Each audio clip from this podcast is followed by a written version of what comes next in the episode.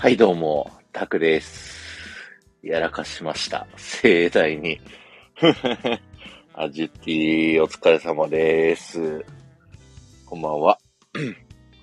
えーっと、知らない人のために事情から話すとですね、今日はね、月に1回の D トークっていうね、まあ、ゆうまさん、テトリスさん、ID さん、僕とやるえー、コラボライブの日だったんですけれども、寝落ちしました。やらかしましたわ、さぞ。アイリスちゃん、こんばんは。はい。ということでね、えー、寝ちゃった罰ゲームということで、本当はね、もともとタクラジバーサステトリスの時にね、あの、僕が負けたらやるはずだった2時から何の準備もしてないライブっていうことで、はい。それをやることになりました。2時までね。はい。えーこれをこび固定しとこうかな。心配しましたよ。ごめんね。特にね、ジュッティとはね、いろいろあったんでね。大変失礼をいたしました。で、テトリスのアイコンに真似た写真を慌てて撮り、アースラ T シャツに着替え、はい、今があります。いや、どうしよう、2時まで何喋ったらいいんだろうな。マジで困るなこれ。あ皆さんありがとうございます。聞いていただいて。さっきの D トークはいかがでしたでしょうか？楽しかったですか？前半部分は僕はもう明日の朝にでも聞こうと思いますけど。リスちゃん楽しかったです。あ、よかったよかった。何か事故にでもあったのかと本当にすいませんね。えジュッティさん、ユーマさんが焦ってましたよ。あー、悪いことしたな、本当に。いやー、ライブを寝てすっぽかす。まあ今回は途中で来れたけど、のは実は2回目です、ですね。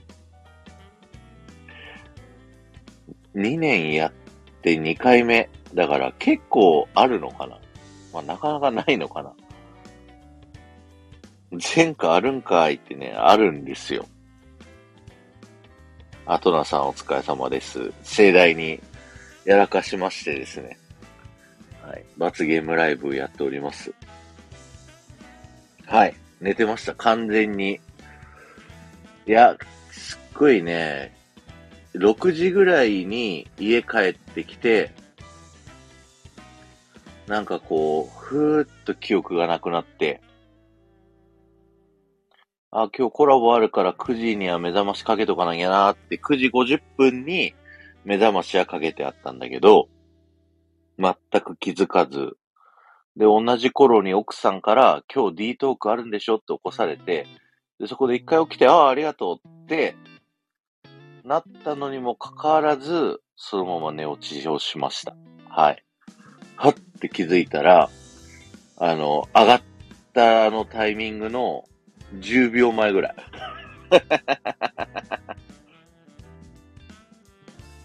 やばいよね。やっぱりね、徹夜とかこの年になってなかなかするもんじゃないなっていうのを 痛感しました。はあはあはあ。だって土曜日も、ほぼね、僕一日中寝てたの。まあ朝から帰ってきて、で、朝犬の散歩するでしょ？で、そっから、何もしてないのかな？一日中寝て、で、日曜日、今日は、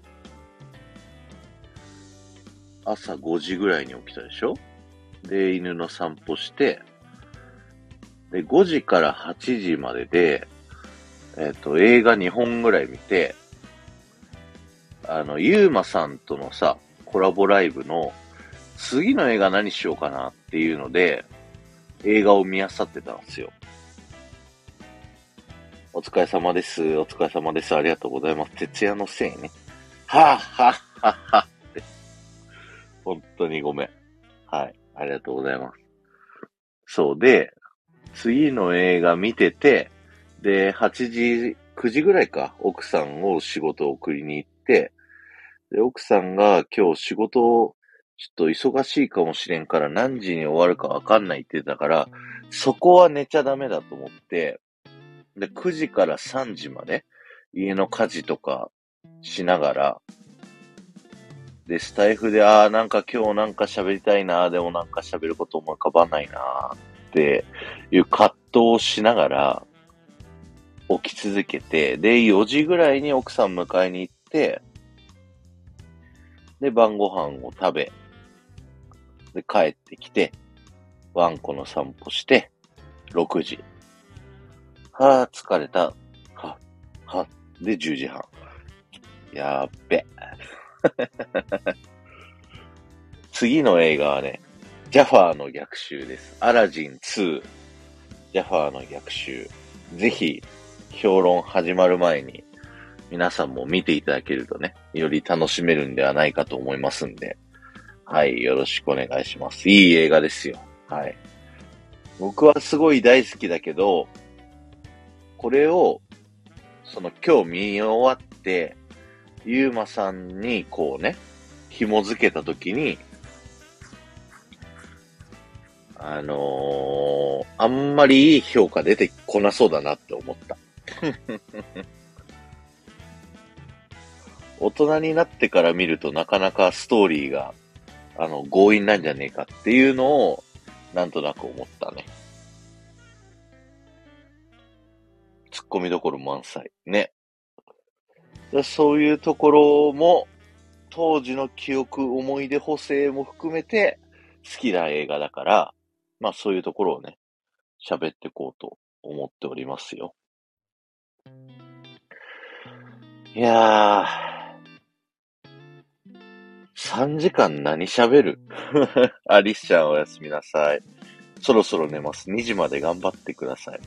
ね、僕もう開始7分半で喋ることなくて困ってるんだけど。3時間って何喋らいいんだろうね。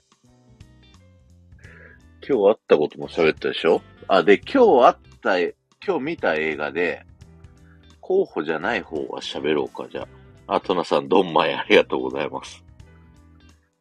あのー、今日見た映画で一個紹介しようかなと思った映画が、タイタンズを忘れないっていうですね、ディズニー映画なんですけど、実写映画です。皆さん聞いたことありますでしょうか？タイタンズを忘れない。聞いたことある人いるかな？なかなかいないかな？マジか。マジかはどっちだろうな。あ、知ってる？タイタンズを忘れないわね。あの、アメリカンフットボールがテーマの映画になってるんですけど、黒人と白人の高校生の、あの、アメリカンフットボールのチームがあって、その時代背景的には、まだ黒人と白人が仲良くないっていう時代背景なんだけど、黒人のコーチが赴任してきて、そのコーチが、まず合宿でね、その選手たちの関係値をすごい仲良くして、で、その白人と黒人の混合チームで、あ、テトシさんお疲れ様です。今日はすいませんでした。マジで2時までするんすか？あのー、わかんない。とりあえず寝ないように座ってはいる。寝転がってやったらね、多分100%寝ると思うから、寝ないようにしてる。あ、テトリス、タイタンズを忘れないっていうディズニー映画知ってる？いつのぐらいかな？僕、小学生ぐらいの時の映画だと思うんだけど、ゆうまさんとの映画コラボライブで次何の映画紹介しようかなと思った時に、候補として出てきたのがこのタイタンズを忘れないだったんだけど、2000年の映画だ。2000年だとあ、なんかスポーツのやつでしたっけ？そう、アメフトです。あ、マミーさんこんばんは。来ていただいてありがとうございます。わけわかんないと思いますけど、罰ゲームライブで2時までライブをすることになりまして、えー、誰もわかんない映画評論ライブになりますよね。確かに。いや、みんな見たことあるようなディズニー系のね、アニメがいいよねって思いつつも、次何がいいかなっていうのをね、ずっと考えてんだよなで、あの、もう一個、思い浮かんだやつがあって、まあ、そのアニメ30分しかないんだけど、まあ、それでもいっかって、今んとこ固まってる。リトルマーメイド2、ムーラン2。この二つはね、ユーマさんね、もうやってるんだよね。あの、誰か女の子とのコラボの時に、それをやってたから、あの、ユーマさんがまだやったことない映画をね、やりたいなと思って。はい、マミーさん2時まで一人で何の用意もなく喋るっていう、無策で喋るっていうのが僕の罰ゲームです。というのもさっき D トークっていうね、あの、ディズニー好き男子4人のコラボライブで、寝落ちして30分遅刻してったんですよ。それ、それのせいです。あ、藤子さんこんばんは。2時まで、はい、2時までやりますんで、よかったら、コメント欄で皆さんのコメントを読まないと僕は、どうやっても2時まで持つ気がしません。はい、ありがとうございます。はい、挨拶ありがとうございます。あ、マミーさん、この間ね、あの、オフ会ありがとうございました。あの、オッケーくんと、マミーさんと3人でね、またあの、誰だ、ここにいる人だと、ジュッティさんかな？あの、名古屋のマリオ商店っていう唐揚げ屋さんでね、3人で飲みまして。で、その時に、そうだ、誕生日プレゼントをもらったんですよ。誕生日プレゼントになんかオレンジ色のタンクトップをタクちゃんには着てほしいってマミーさんに渡されて、で、そのタンクトップに二人がチップとデールをね、マジックで、こう書いてくれたの。で、名前もね、一緒に書いてくれたから、なんかこう、オフ会のたびに持ってって、みんなに何かしらのキャラクターをそこに書いてもらって、そう。で、その T シャツを完成させたら、今僕が着てるね、アースラ T シャツあの、ボロボロだから、それに代わるオフ会用の T シャツに変わるんじゃねえかっていう、そういう話でございます。はい。え、ジュッティさん、どんな書こうかぜひぜひ書いてください。で、藤子さんも書きたい。藤子さん、ステファン号、ぜひ。お、似合うね。奥さんがマニキュアを塗っているのを見せびらかしに来ました。明日からね、奥さんはね、あの、長野に旅行に行くんです。なので、それ塗ったんだよね。うん。足も塗ったのね。ペディキュアね、ペディキュア。知らない。みんな見えないけどって言ってる。素敵なはずって言ってる。そういう若い子についていってないから。ペディキュアとマニキュアの違いが分かんないペディキュアとマニキュアの違いって、指がマニキュアで足がペディキュアでしょ？それはね、僕なんだっけ？ドンキーコングの4コマ漫画で見た。でもさ、うん。一括してもマニキュアよ。まあまあまあ、同じようなもんだけどね。なんで言わないの？罰ゲームライブするって言ったじゃん。2時からじゃない2時までする。入ってるよ、声。え？それはずるくずるいわ。私、お助けになっちゃうから。お助けって。お助け。あんまお助けするところ。この間言ったじゃん。桜人体になっちゃうから。メンバーシップの時だけ出てくればいいから。そうそうそう。はい。奥様かわいい奥様参戦って書いてある。はい。おやすみ。明日5時起きね。にね、やっていい子してたし、はい。楽しんできて。りって言っ早く帰りなさいよ。やばい、日常会話うん。が違う。でもなんかこりって言ったらなんでいつまでいいんだよ。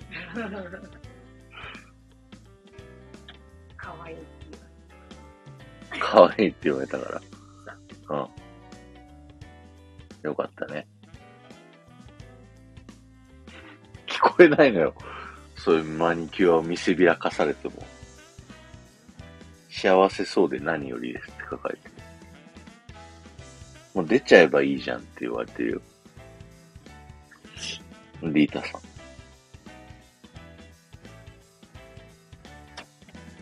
ダメだって。恥ずかしい。のね。嘘。明日の朝多分起きれないかうん。寝てください、あなたは。明日起こしてね。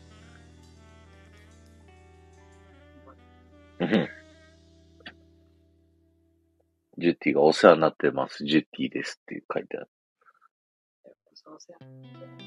声ちっちゃいな。こちらこそお世話になってますって言ってる。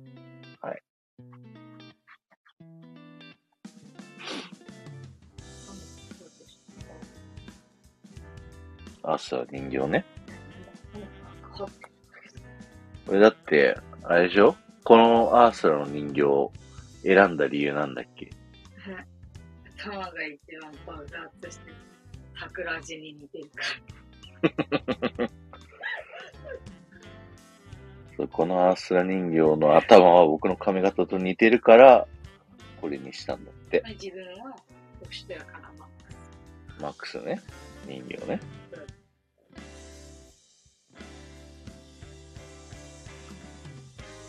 すごいじゃん、パウダーって。いや、何聞かされてんのってなるからみんな。桜地さんなんか説明みたいな感じじゃないと、日常部分を引き出した私。なんだろ、その顔は。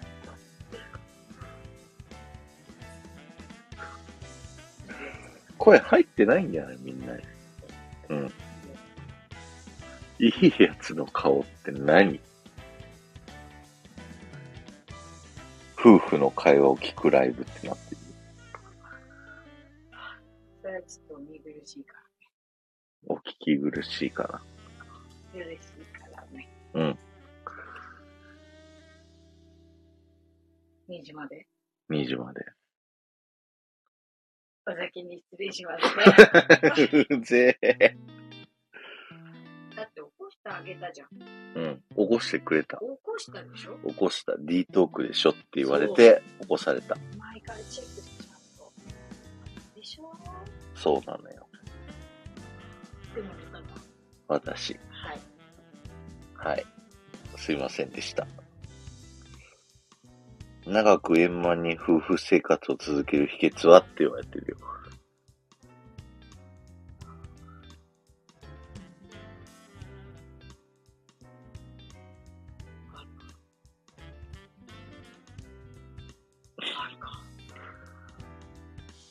ある。あ趣味が同じであること。はい。ありがとうございます。いつまでい いの？はい。いや、メンバーシップ限定にしてたんだよ。あなたの会話。はい。はい。バイバイ。おやすみ。すいませんでした。嫁ラジさんおやすみなさい。趣味が同じ。そうね。趣味が同じなのは、すごいいいことだと思います。あと、明日から、長野旅行っていう話だったんだけど、あ、僕？僕の夫婦、長く円満に夫婦生活を続ける理由、なんだろうな。お互いがお互い拘束しない。お互いもう好きに生きる中で、まあ、パートナーとしています、みたいなぐらいが、ちょうどいいんじゃないかなっていうのは僕は思います。拘束しない自由に、それ大事ですよね。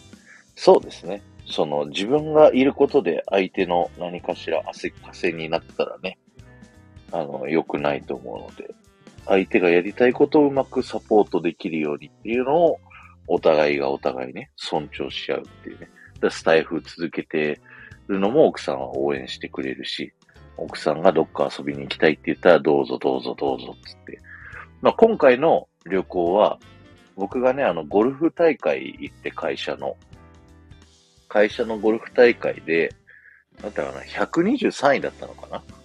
?1、2、3ですごい語呂がいいからって言って、123だったかな ?111 だったかな？まあどっちでもいいんだけど、なんかそのキリがいい数字を取り、で、抽選引いたら、その長野の高級旅館、別所温泉かな？が当たって、でも当たったんだけど、平日しか行けないって書いてあって、いや、無理無理無理と思って、平日に行くの無理と思ったから、じゃあ、奥さんと、奥さんのお母さん、関東にいるね。お母さんが関東と、まあ、愛知県だから、間じゃ、長野って。だからそれぞれ、あの、集合して、二人で泊まってきたらっていう風にプレゼントしたっていうね。はい。そんな話でございますんで、明日も僕はね、あのー夜空いてるんですよ。だから明日なんかライブやろうと思ってた矢先にですね、こういうね、罰ゲームライブをいきなりすることになりましたので、明日は寝るかな。そんな旦那様素敵。いえいえ、ありがとうございます。あのーそういう定期的にね、あの、4奥さんとかにリフレッシュしてもらえる方が、自分にとっても都合がいいというね。後からこう、奥さん機嫌が良くて、家庭が円満っていう、そういうところがありますから。はい。なんか首がちょっと痛い気がする。寝違えたかな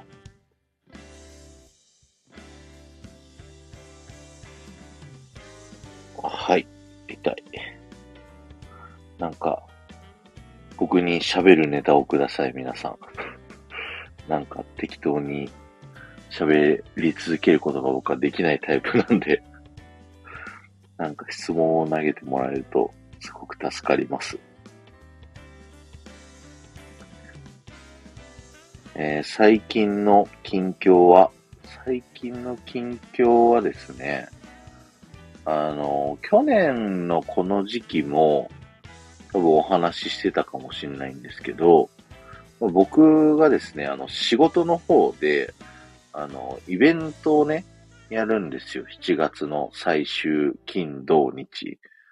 なので、そのイベントの、まあ、準備とか、あの、営業活動自身はもう終わったんだけど、その営業活動が終わって、いろんなこう申請書だったりとか、準備だったりっていうのに、めちゃくちゃバタバタしてるっていう感じかな。あのーおかげさまでですね、あのー今後7月からまた一個偉くなりましてですね、会社の中で。で、直属の先輩が部長になったとと。いうことで、もうなんか現場の中ではね、まあ、外勤リーダーみたいな一番、こう、メインの、あちくわさんこんばんは。1000、1000配信？おめでとう、おめでとうございます。罰ゲームで、はい、さっきのね、男4人コラボで30分寝坊で遅刻したがために、はい、3時間ね、あの、ライブをやることになっております。なので、何か話題を振ってもらえると非常に助かります。何も用意してないんで。はい。何の話だったっけ？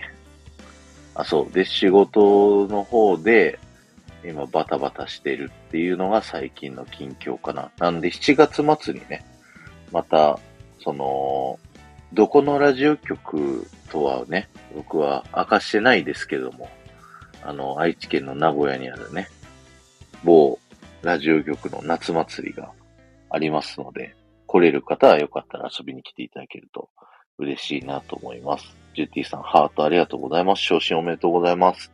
そうね、最近の近況報告で言うと、そんなところですかね。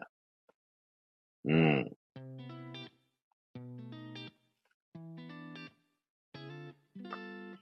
となんだろうな。最近の近況報告。うん、スタイフ上でもですね、結構いろいろと、あの、動きがありましてですね、おかげさまでメンバーシップの人数が14人っていうね、僕今までで一番多かった人数が13人だったんですけど、まあそれを超えて14人っていうね、より多くの方にメンバー入っていただいて、藤子さんもね、入っていただいてありがとうございます。バッチーもね、こうつけていただいて、どうすか？僕のメンバーシップ聞いて、あの、なんか面白いとか面白くないとか、こういう話してほしいとかね、なんか、感想を教えてもらえると嬉しいなと思います。まあ、これ、罰ゲームライブ、アーカイブ残すかな？どうかな？かんないけど、ある人とね、LINE で繋がってて、スタイフの配信者上で。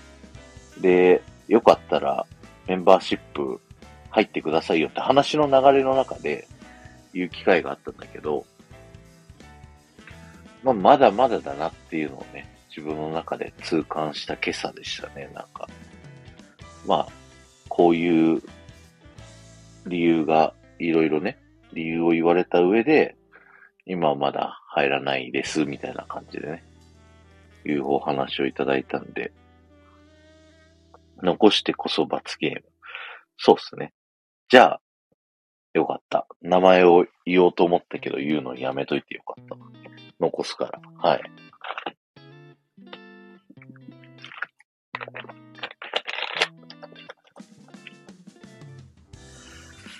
っていうのがあって、まあ、なんかもっと頑張っていかなきゃなって思いつつ、ただ、今ね、一番いい形としてメンバーやれてんじゃないかなって思って、最初の13人、最初メンバーシップ始めたばっかりの時にその最初の勢いもあるし、あのー、今とまた違う配信な形だったんだよね。ちょっとビジネス寄りというか。そんな形で13人メンバー入っていただいて、それはそれでありがたかったんだけど、なんかね、やっぱり自分のやりたい話じゃない話で、こう続けてるとね、いろいろとやっぱからしんどくなってくるというか、そういうところがあったんで、僕、このラジオ何回も方針変換みたいなのをね、こうやってるんですよ。そんな中で、今の形って結構自分に、こう、まあね、負荷はかけるのよ。毎週土曜日、メンバー限定でライブするって言って、まあ、リアルタイムで来てくれるのってね、前回、今、昨日は3人でしたし、でも、もうほぼ一人も来ないみたいな日もあって、もうそれは今回のね、こういう罰ゲームライブみたいに、何も喋ること用意してないっていう状態では立ち上がらずに、次はどんな話しようかなっていうのをね、きっちり決めた上で、あの、喋るんだけど、そういうのがあったりとか、もう今日は遅刻しましたけども、あの、D トークとかね、オプチャのラジオとか、あとユーマさんとテトリスさんとのレギュラーラジオとか、こうして毎週何かしらあるっていうのが、自分の中でね、あのー、すごくいい形になってるなっていうのを感じるので、仕事もスタイフもかなり順調でやってってるような気がしてます。まだ近況の話ね、これね。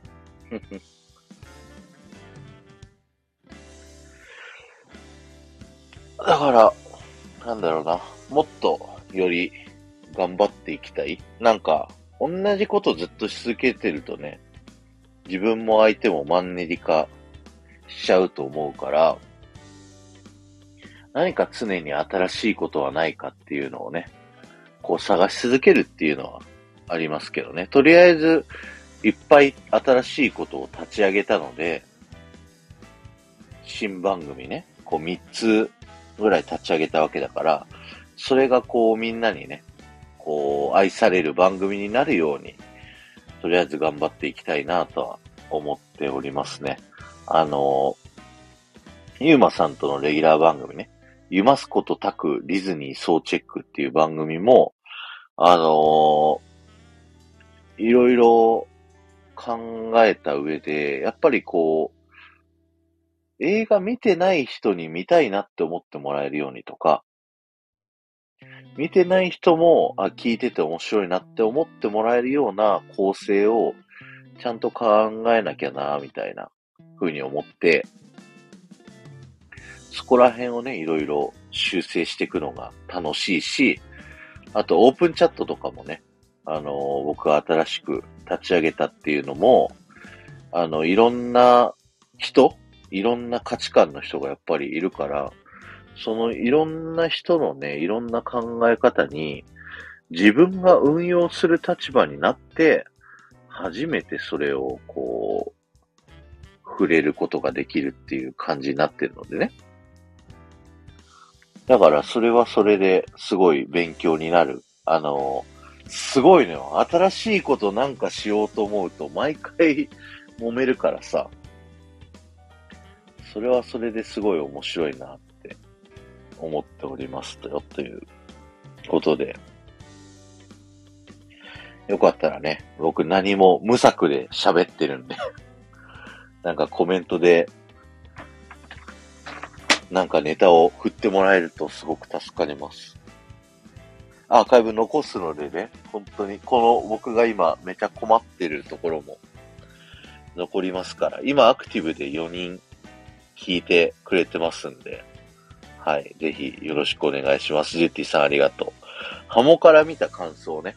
ハモから見た感想は、あのー正直めっちゃ良かったよ。シンプルな感想で言うとね。あのー面白いなって思ったのは、あのー多様性がこうテーマになってる。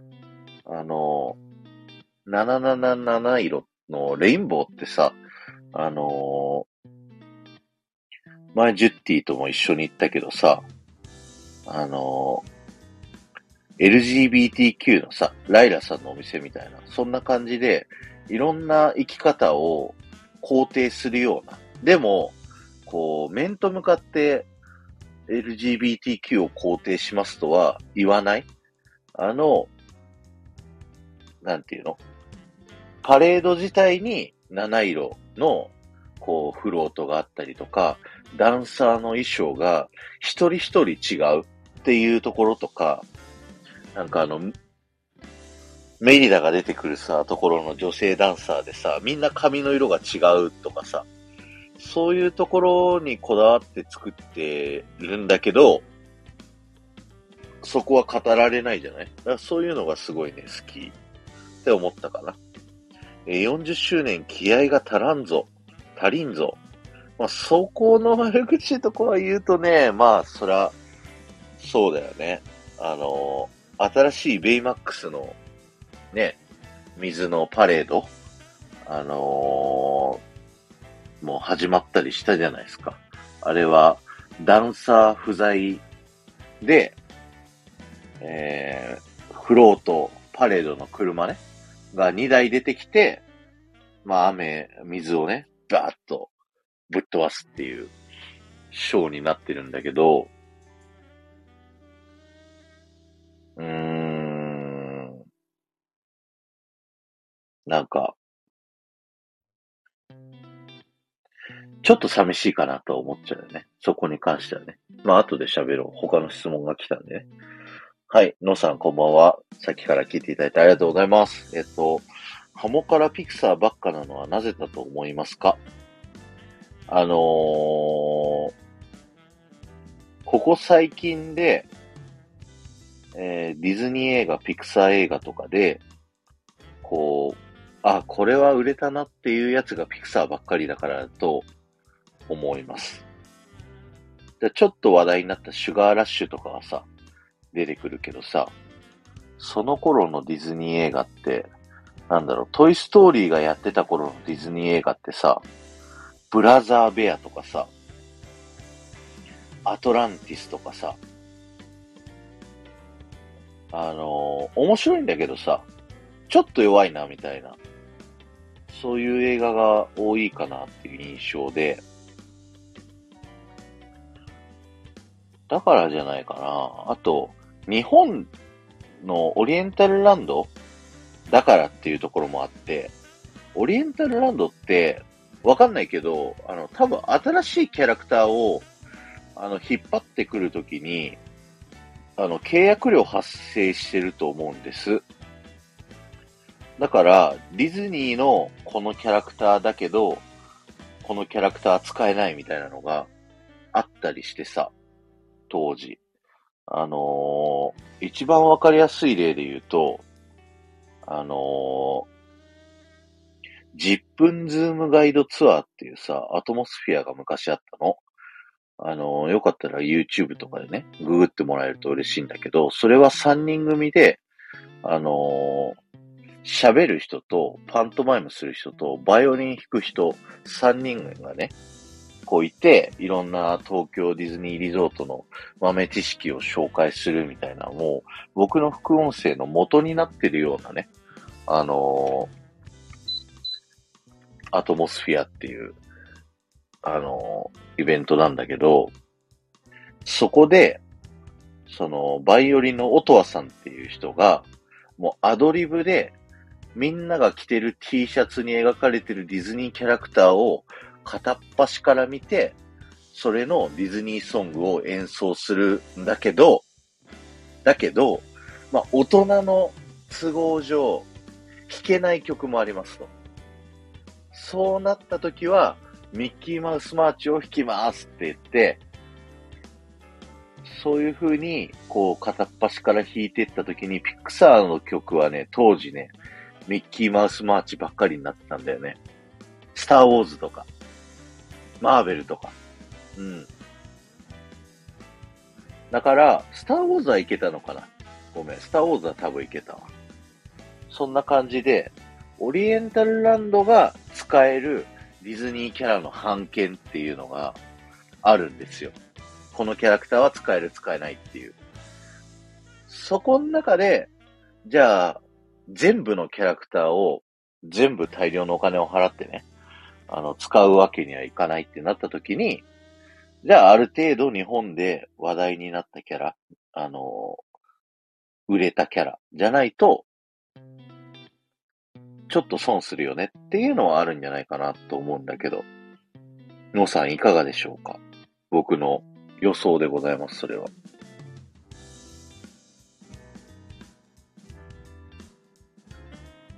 なるほどですね。はい。ありがとうございます。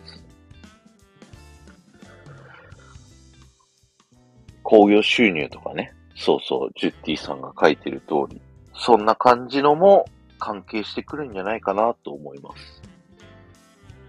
あ、テトイさん起きてた。えー、のさん、古典的なディズニーキャラクターが少なくて、ぬぬっと思いましたね。あのー最初の頃さ、あの、ディズニーファンとかだったかな。なんか、あ、違うわ。リリースで発表された時に、もうクラシックのキャラクター一人もいないんじゃないかっていう、ね、あのー発表のされ方で、ぬぬって思ったよね。確かに。で、蓋開けてみるとさ、まあ、徒歩キャラクターでは結構古典的なキャラクターもいて、もう、あの、大満足みたいな感じだったけど、あのーカリフォルニアのディズニーでマジックハプンスっていう、ハプンズかな？あのパレードがあるんだけど、それも選曲とかで、アランメン犬排除になってんじゃないかな。とかで、なんかこう、あ、時代が変わったんだっていうのを、あえて、こう、意識してんだみたいな、いうのを感じたことがあって、ちょっと完全に排除できてるかどうかごめん、わかんないんだけど、なんかそういう、あの、見解をしてるオタクの人の SNS を見て確かにと思って、新しい時代とクラシックスのね、こう時代のものを取ってきて、あの、マジカハプンズは。あのー、アラン・メンケンがめちゃくちゃ活躍してた頃のディズニー黄金期というものから脱しようとしてるんじゃないかっていうのを感じたりとかね。したね。ありゃ最高っすね。うんうん。マジックハプンズは最高のパレードでしたね。のさ、姫様を歩かせるなんて。なんか僕のね、昔、あのー、子供の時によく見てたパレードで言うと、10周年の頃のパレード、えー、ファンタジーオンパレードっていうね、あの、パレードがあって、その頃はね、結構キャラクターとかね、徒歩だったのよ。だけど、15周年、20周年ぐらいは、かなり、そのエンタメにお金がかかってて、キャラクターが徒歩するっていうことが少なくなってるんだよね。20、15周年、えー、20周年、25周年のディズニーカーニバル、ドリームスオンパレード、ジュビレーションか。だ15年ぐらいそういうキャラクターが歩かないっていうのをやってたから、30周年のハピネスイズヒアでキャラクターがまたちょっと歩くようになって、もう懐かしいなっていうのを感じたっていうのは思い出としてありますね。え昔もあるから今があるのに、そうですね。そう、昔も大事にしなきゃいけないし、今もね、新しいことを常に取り入れていかなきゃいけない。それがディズニーだと思うので、ディズニーランドは永遠に完成しないということでね。はい。そのコンセプトを僕は引き継いで、あのー、このラジオであったりとか、仕事上のね、あのー、まあ、エンタメの仕事をしてるので、永遠に完成しない。常に何かしら新しいものだったり、パワーアップするものを、あの、取り組んでいくっていうのは僕の、あの、生きていく上でのモットーになっております。ディズニーランドは永遠に完成しない。みんなの心の中にイマジネーションがある限り、それは実現するんだだったかな。眠くてちょっと適当になってるわ。はい。あ、バタさんもこんばんは。聞いていただいてありがとうございます。えっ、と、のさん、確かに物議という名のイマジネーションは巻き起こしている。確かにね。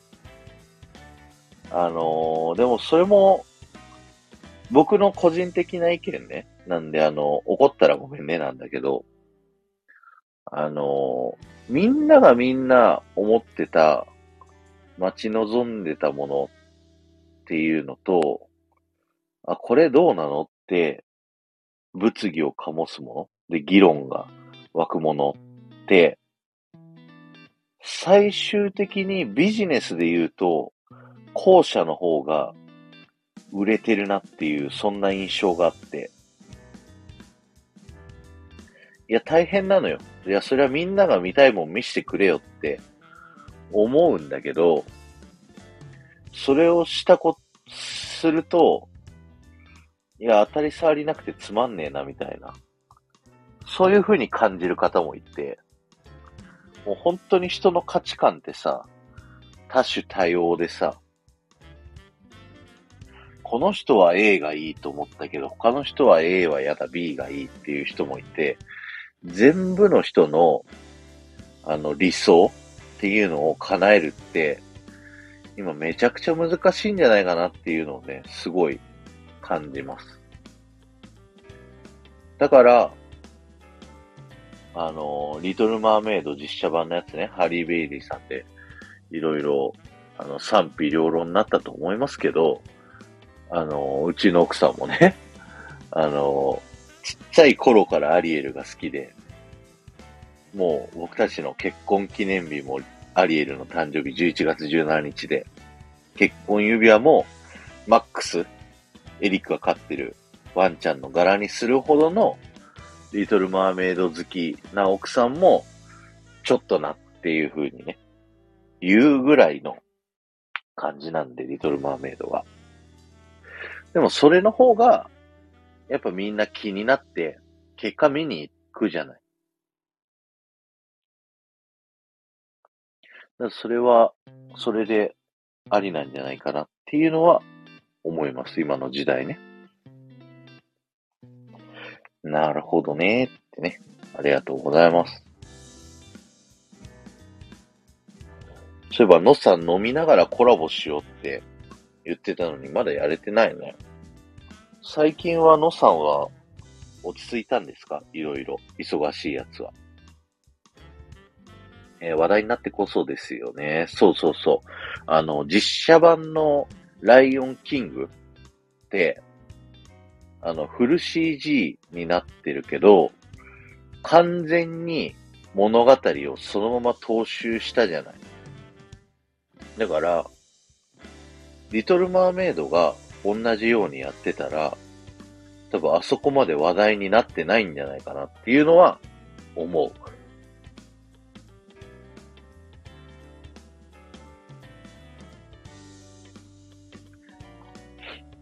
だからこそ、まあ、その物議を醸すかもしんないけど、ハリー・ベイリーさんにね、起用されたりだとか、まあ歌はね、もちろんめちゃくちゃお上手だから、文句ないんだけど、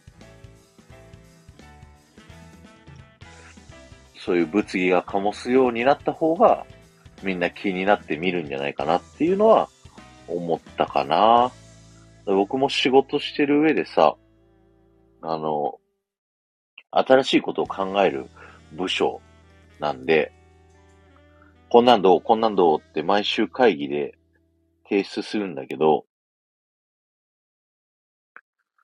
あのー、当たり障りないやつはみんなから賛成受けるからさ。そしたら、そうなった瞬間に、あ、これはつまんないなって思っちゃうもんね。うん。えー、のさん。大人になると夢の世界が土着そビジネスでちょいと悲しい。分かってしまって。うんうんうん。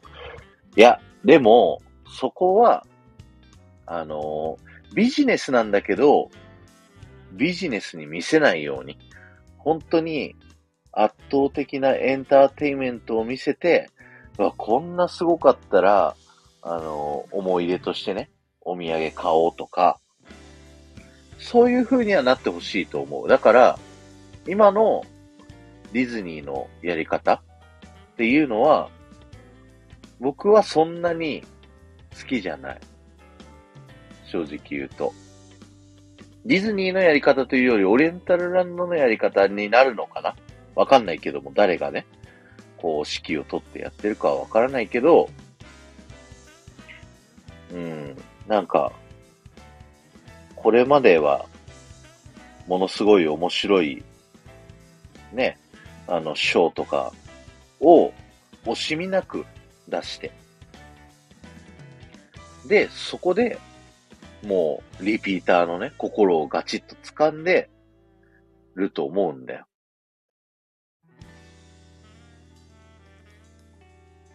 えテトリスさん。ある意味、それのおかげで海外にも目を向けられるようになったから感謝してるけど、まあビジネスがね、見えてきてっていう。だアメリカのディズニーとかは、なんだろう、その、初期の頃の、僕がすごいハマった頃のディズニーと同じような雰囲気をしてる気がする。あの、だから、ご飯とか美味しくないよ、海外。ご飯とか美味しくないし、あの、お土産もそんなに種類があるわけじゃないとか、そういうところはあるけど、なんか、どっちかっていうと、その、エンターテイメントの部分とか、人とのコミュニケーションの部分に重きを置いて、あの、素晴らしい体験価値というものを届けてくれる。だから、そこにお金を落とす、みたいな。そのスパイラルがこう回ってるような感じがするので、僕は海外のディズニーのやり方が好きだし、USJ のやり方も好きかなーって思うかな。うん。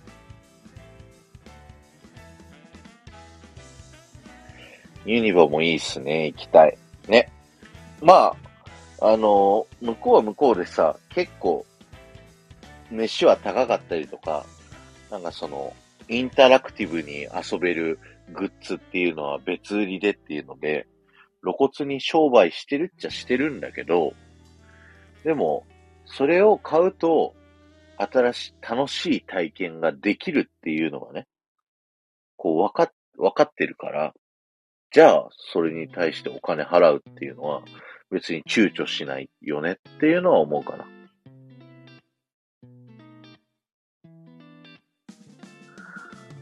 いやー、眠たい。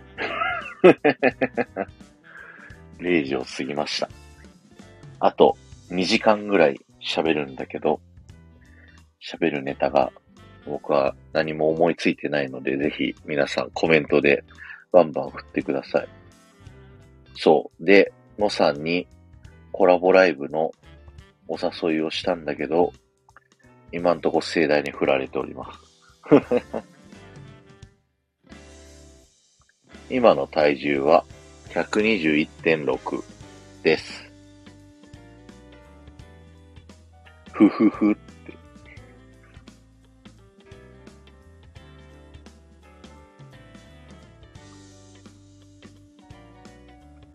120.6。はい。ですね。やっぱ飲み会がね、多くて、全然16時間できてないっていうところはある。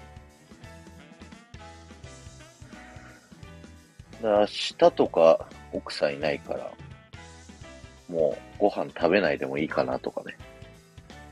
そんな風に思っちゃったりしますね。100キロ圏内。まあ、あの、言うて、デブキャラではいたい。あの、営業のなんか、こう、キャラがある方がいろいろやりやすかったりするんだけど、だから、99にしたいよねっていうのは思ってる。のさん、16時間断食私も再開しました。あ、のさんもやってらっしゃるんですね。すごいね。あのね、でも16時間断食、断食っていうパワーワードがすごいけど、意外としんどくないよ。慣れちゃえば。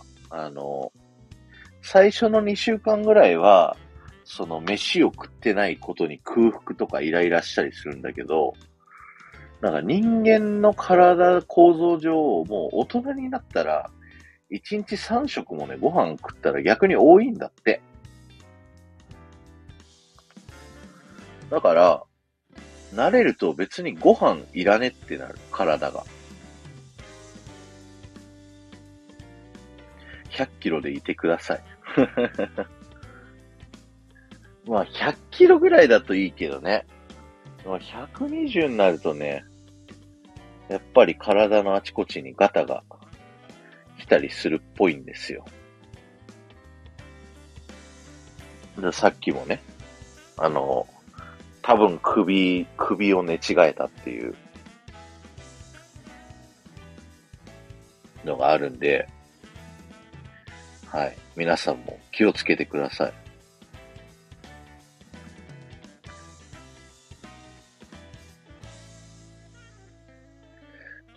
テトリス、俺の倍、倍ぐらいあんの？体重やばいな。えー、藤子さん、10年ぶりぐらいにハロウィンインパなんですが、仮装するか悩みながら聞いてます。お、ぜひやったらいいんじゃないですか。仮装。藤子さん、それはしましょう。あら、藤子さん素敵。ぜひぜひですよ。ぜひぜひ、藤子さんの仮装を見たいです。何の、仮装するなら何したいですかって、あれ、この間、マレフィセントって言ったのはあゆねえか。藤子さん、彼氏がやってくれなさそうすぎて。なるほどね。まあでも、彼氏がやってくんなくても、藤子さんが、私やるんだってってノリノリでやってたら、もしかしたら、あ楽しそうだなって思って、こうやってくれるかもしんないし。完全仮想じゃなくても、あの、バウンドでもいいんじゃないですか？最近流行ってる。あの、キャラクターに寄せた私服みたいなやつ。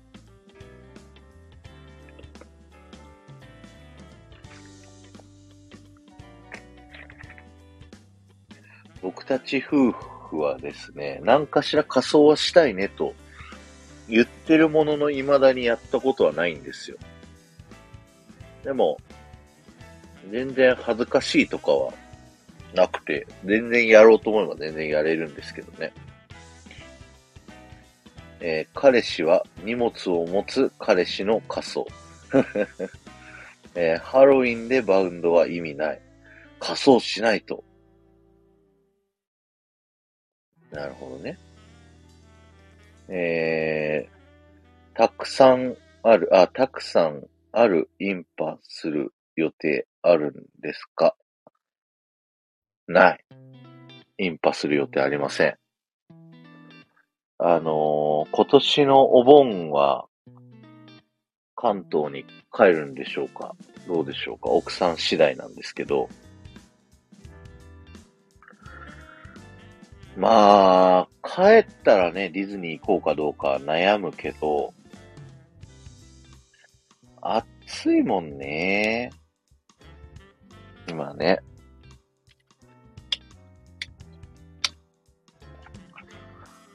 そんなに、夏のディズニー行きたいかっていうと、そうでもないかな。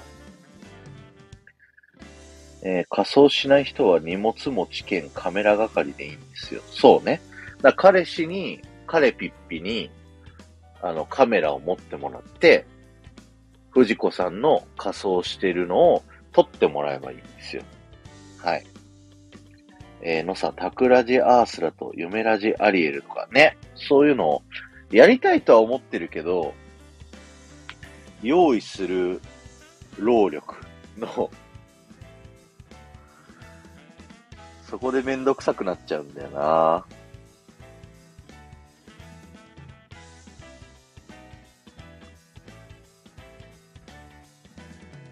それ見たいね。僕も、やれるもんならやりたい、と思ってる。めんどくさがりーって。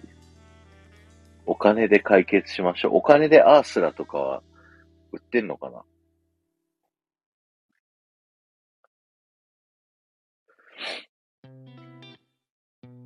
お金で解決できるならそれはそれでありかもしれないと思っているおじさんです。発注するんですよ。へえ。え、そういうコスプレ専門？コスプレ？仮装？専門の？なんか業者があるんですか？そうそう、ありますよ。へえ、そうなんだ。へえ、テトリスも知らなんだ。なかなか、あ、ドナケツ作ってもらいました。え、ドナケツってさ、あの、ふわふわした、あの、お尻？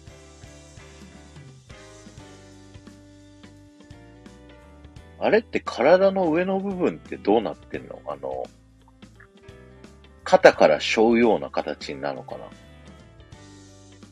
ケツの部分のなんか、えー僕も仮装しないんでわからないんですよね。うんうんうん。あれでもなんかしてなかったテトリスなんか。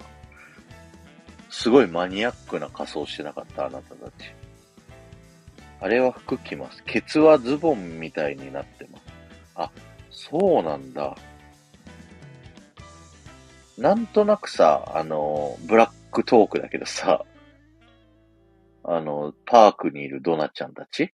あの、歩きとともに揺れるじゃない、お尻が。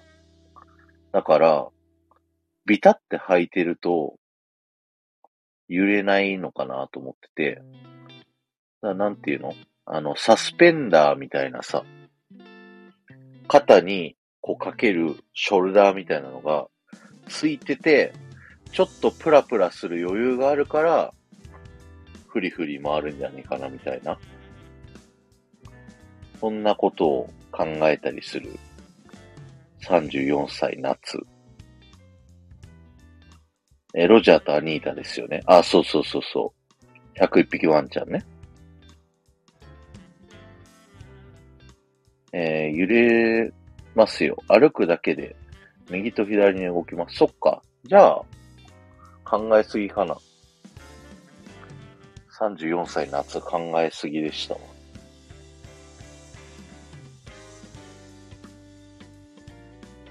今度やったら動画送りますよ。ああ、じゃあ今度オフ会に来てきてよ。鬼畜。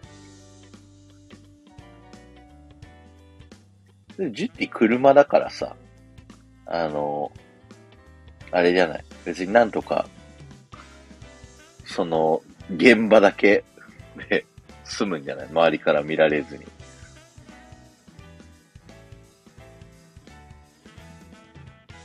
それか、最近ハロウィン時期とかさ、あ、違うわ、直近だとさ、あの、愛知県ってコスプレサミットっていうのがあってさ、街中をコスプレしてる人がめちゃくちゃこう、謳歌する時期があるのよ。そこの時とかにさ、オフ会にして、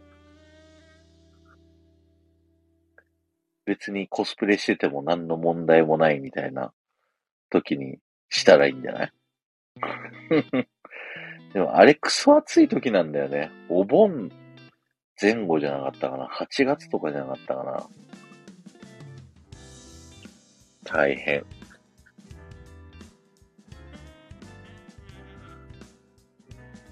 お盆は仕事で無理です。ああ、そうよね。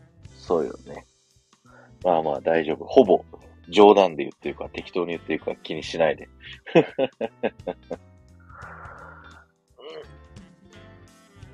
てててて。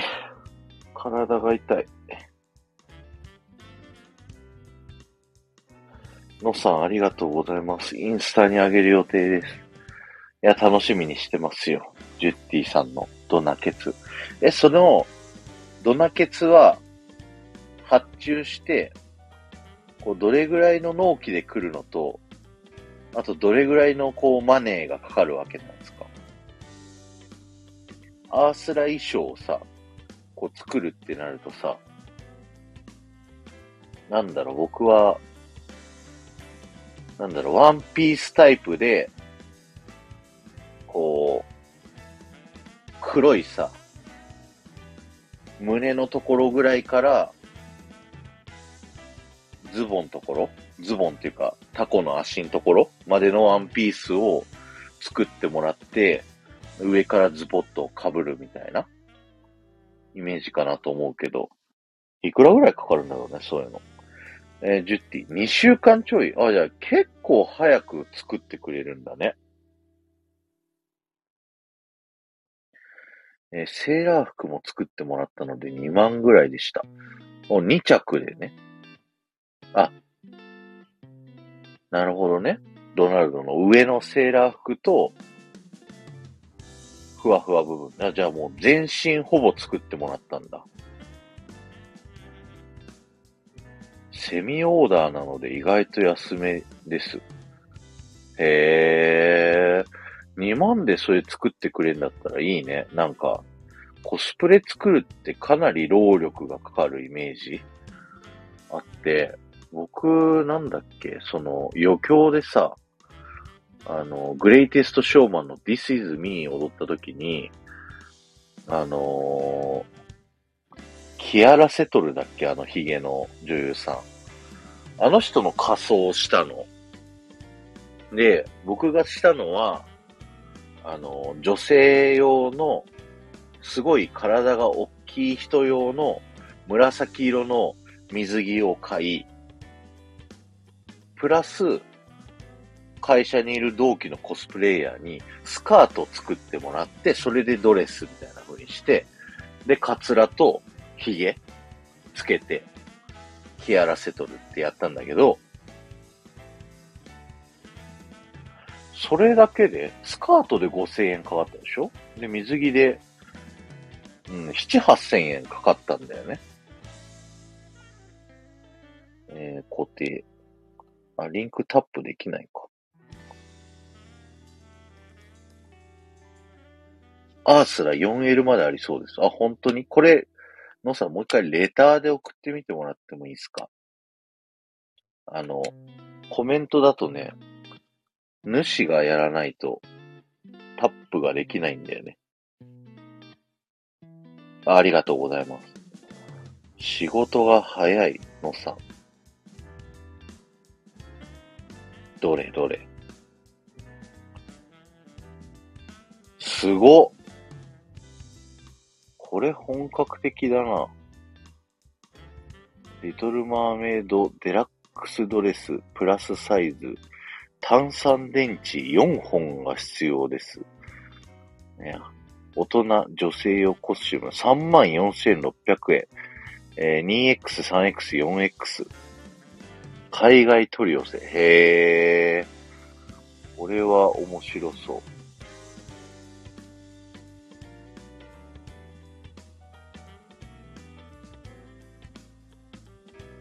電池はどこに必要なんだろうね、これ。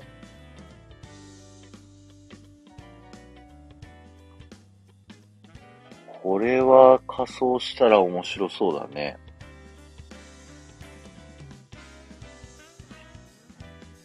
でも高い。すごい。ウィッグは別なのかな？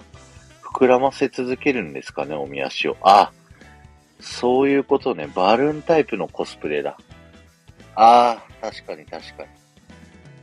ブワーンってずっとね、送風機で空気を送り続けるタイプのやつや。なるほどね。その分軽そうですね。確かに。軽そうだけど熱そうな気がする。でもこういうのだったらね、あのいいかもね、コスプレで。で、この海外女性用 4X が僕が着れるサイズなのかどうかっていうところがね、あのー、どうかなっていうところだね。いざ届いてみたら一切入りませんでしたみたいな可能性あるからね。採寸しましょう。あ、サイズ書いてある？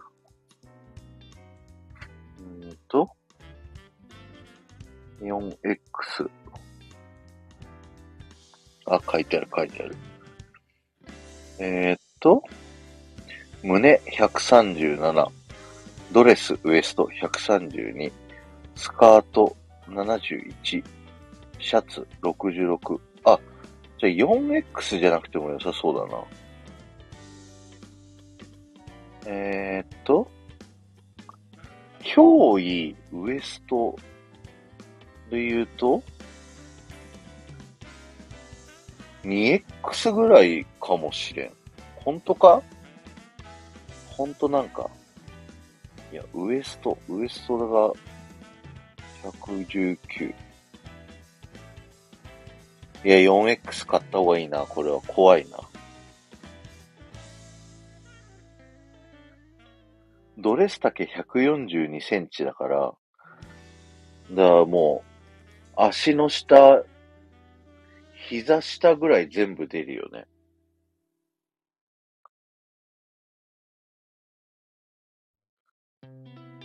脅威、僕、ウエスト110いくつぐらいだった気がするからな。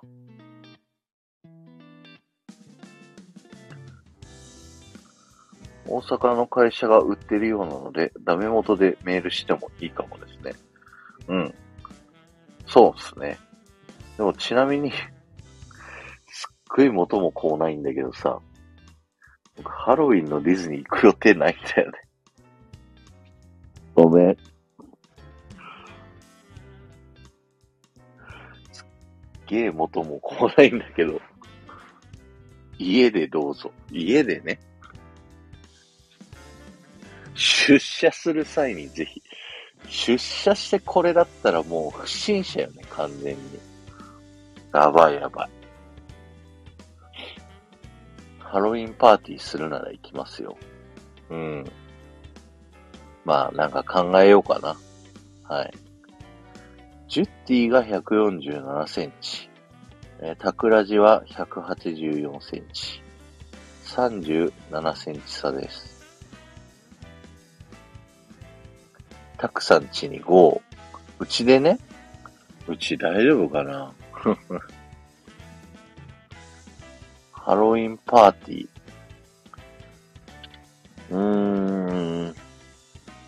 なんかそういうのもやれるといいのかな？やれると集まんのかな？人。オフ会とかはね、ある程度集まってくれるようなイメージはついてきたけど、ハロウィンパーティーはまたハードルが高そうだよね。行きます。ね。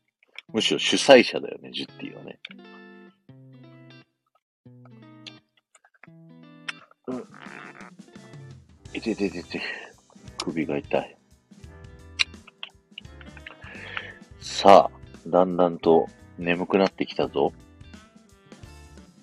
そして、ちょっと体勢を変えようと思って、寝転がってしまった。これはまずい。これはまずいぞ。1時まででどうぞ。いや、頑張って2時までね、やろうとは思いますよ。カフェインかアルコールを、ね。アルコールはね、飲んでないんだよね。今回はね。いや、アルコール飲んじゃうともうわけわかんなくなって、なんだかんだいける気がする。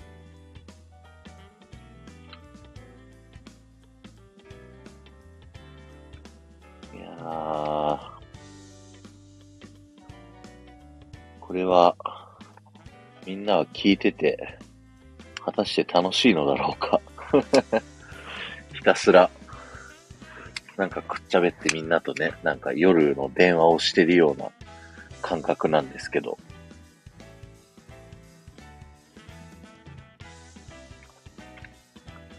ちょっと暑いから扇風機つけていい？これ音うるさい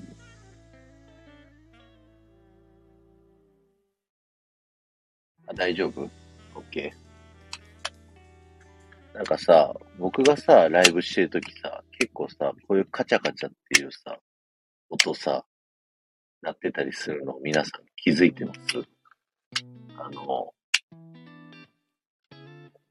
ガチャガチャしてますね。そう。これね、なんか、多分 AirPods ですよね。あ、それがね、違うのよ。これは、あの、スマホスタンド。僕が寝ながら、あのー動画を見ながら寝落ちするためのスマホスタンドを枕元に用意してあって、ついついね、こう、ラジオとかも、手が寂しくなっちゃうんだよね。iPod、ちなみに AirPods はね、これ。でもこれしてる時もあるから、確かに。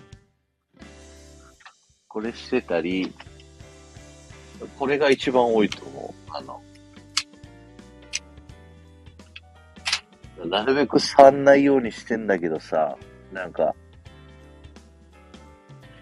ついつい触っちゃって、で、アーカイブ聞くとさ、カチカチ音鳴っててさ、あ、やってんな、自分って、あの、内心思うんだよすごい、この、罰ゲームライブ、今、あの、総数、総人数何人来てると思います？いや、皆さん、すごいありがとうございます。今になってなんか人数増えてるし。総人数42人のアクティブ8人ですよ。こんな何も用意してないライブでありがとうございます。聞いていただいて。すげえ聞いてくれてるわ。ありがとうございます。今、アクティブが6人に減りました。はい。チャラッと覗いてね、ささっと去っていくという感じになってますけど。盛り上がってるライブ8位にいるしね。6人だけど。ありがとうございます。バタさん、作業しながら聞かせてもろてますありがとうございます。バターさん、アイコンにバターが出るように書かれてですね。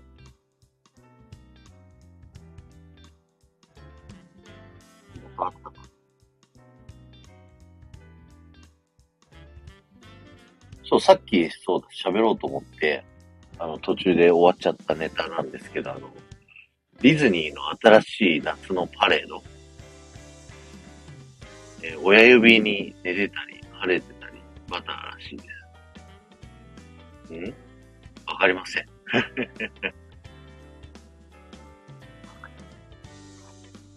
新しい夏のパレードさ、僕あんまり賛成派じゃないんだけど、そうすると、あれかな、みんな怒るかな。なんか、あの夏の混雑っていうのもわかるし、あのダンサーのね、熱中症予防っていうのもわかるよ。わかるんだけど、いや、プロだよねっていうのは思うんだよね。みんな。お金もらってパフォーマンスをしてる人たちだったり、あの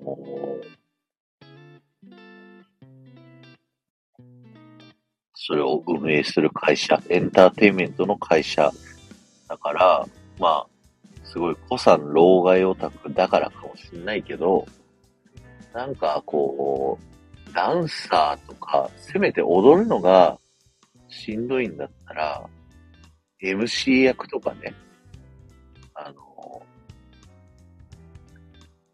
そういうのはいてもいいんじゃないかなというのは、なんとなく思ったりしたかなっていう感想です。まあ、日本がね、昔より暑くなりすぎてて、すごい大変だっていうのはわかるんだけどね。で、コロナで解雇して、体制のあるダンサーさんがいないのかななんて思ったり。うん。そうよね。大量解雇して再雇用して、その再雇用した頃にはね、その、まあ、いろんなさ、国からの指令もすごい厳しくなってる。あの、僕たちサラリーマンからすると、じゃあ年間5回休めよとかさ、そういうのは助かるっちゃ助かるんだけどさ。うん。でもそれを、なんかエンターテインメントを届ける場でそういうのを遵守したりしてて、で、その体験価値が落ちて、ゲストの皆さんに、あの、その影響を、しょうがないよねって割り切ってもらってる今の現状ってどうなんて内心思ったりするかな？うん。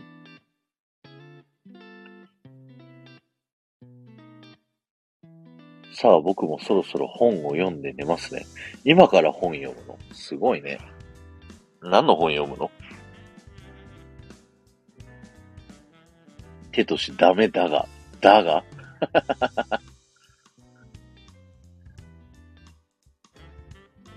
ダメです。はい。野さんが言ってるからダメです。はい。野さんが言ってるから、テトさんはもう最後の最後までいてください。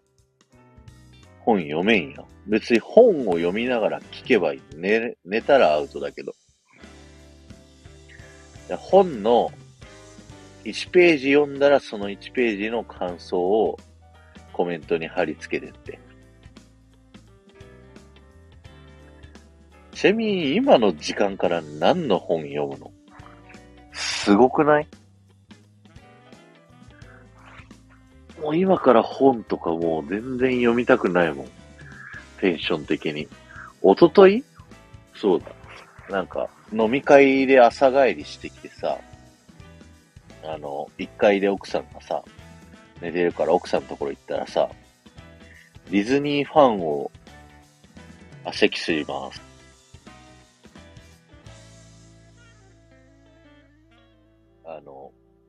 ディズニーファン買ってきたから見ろって言われて、もう自分めちゃくちゃ眠くて、もうめちゃくちゃしんどい状態で、あの、直近のディズニーファンをね、全部読みました。はい。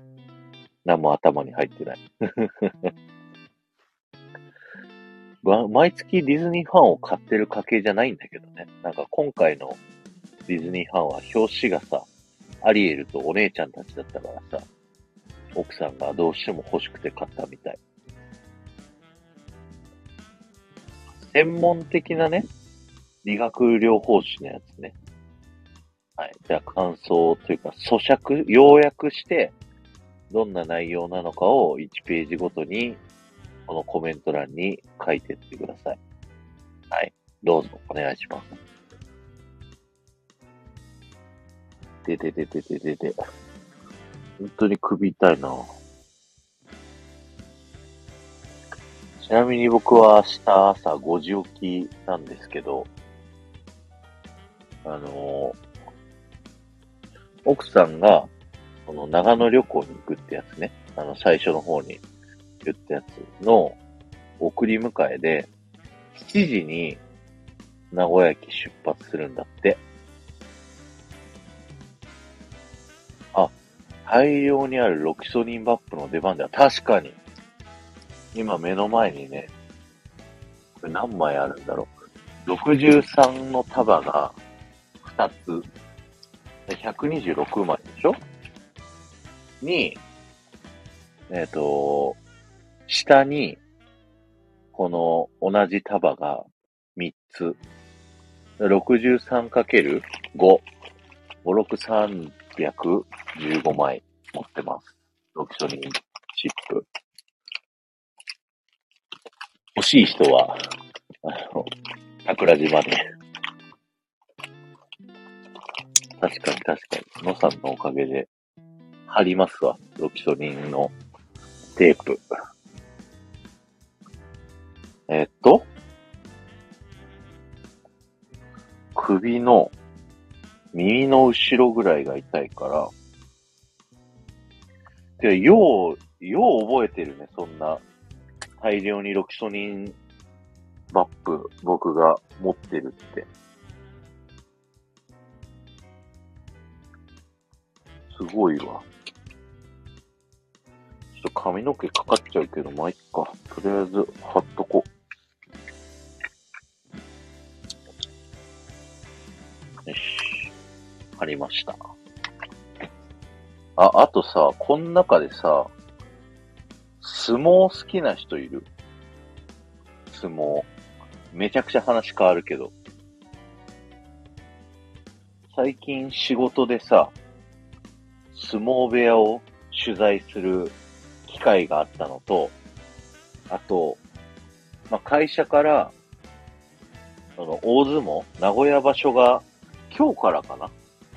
始まってるんだけど、それのチケットをもらってさ、お客さんにあげるなり、お客さんと行くなりをするのに有効活用しろよっていうので、もらったんだけど、僕、相撲ってこれまでそんなにこう、興味ない人間だったんです。だから、せっかくだから見に行ってみたいなと思って、誰か一緒に行くお客さんを探して、その、金曜日朝まで飲んだ会社の社長と行こうかなって思ってるんですけど、相撲って好きな人いなそう、この中には。相撲の魅力を教えてほしいなと思ったんだけど。見たら面白いらしいですね。座布団投げしに行くんですね。あのー、結構いい席で、なんかマス席っていう、あのー、四角い席に、4人まで座れるらしいんだけど、120センチ、120センチだったんだったかな？そのマス席っていうのが。だから僕みたいな人が行ったら、4人も座れないらしくて、普通の人の、普通の大人4人でも座れないらしいんだけど、僕みたいな人が行ったらさ、だって120センチって、120センチで僕があぐらかいて座ったら、1メートルぐらいあるんじゃないのこれ。うん。ついに話すことなくなって相撲の話をする桜地。そうよ。もう、ネタがなさすぎて、困ってんだからみんなのコメントが頼りでございますよ。え、ボビーさんも感動されてました。あ、ボビーさん見に行ったんですね。そう。えー、座布団は投げたい。いい席。お高い席じゃないですか。聞いて驚け、見て笑え、我ら天下、なんだっけ、閻魔大王様の1の古文。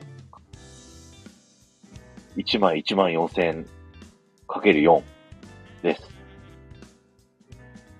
高いいい席。あの、前から3列目です。3列目っていうの ?3 マス目？って感じらしいですよ。砂かぶりじゃないところって感じ？ギリ。砂かぶりっていうのがどこまでかは分かってない。うん。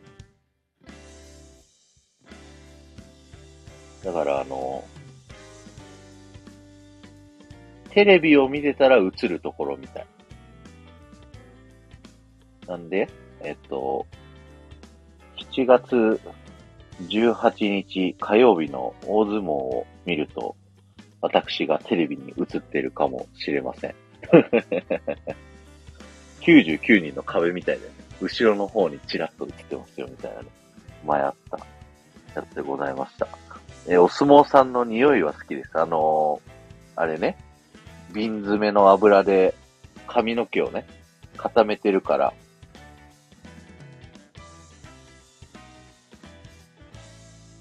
そうそう、噛みつけ油の甘い匂いね。で、この間、その相撲部屋に取材に行ったから、それの匂いもね、感じましたよ。あの、名古屋場所に向けて、名古屋にね、こう、お相撲さんたちが来て、で、こう練習したりとか、あのちゃんこ食べたりとかね、こうしてるんだけど、えー、お相撲さん見るだけで幸せな気持ちになります。そうね、その時期、お相撲さんが来る時期になると、駅とかね、お相撲さんがいたりとか、電車乗ってたりとかするよね。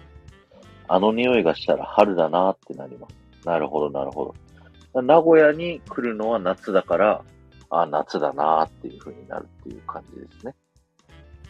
えー、バタさん。最近近所にいるのか、力士さんよく見かけます。えー、そうなんですね。最近は名古屋場所っていうのがね、今、シーズンなので、まあ、ここ2週間ぐらいは、みんな名古屋に集結してるんじゃないですかね。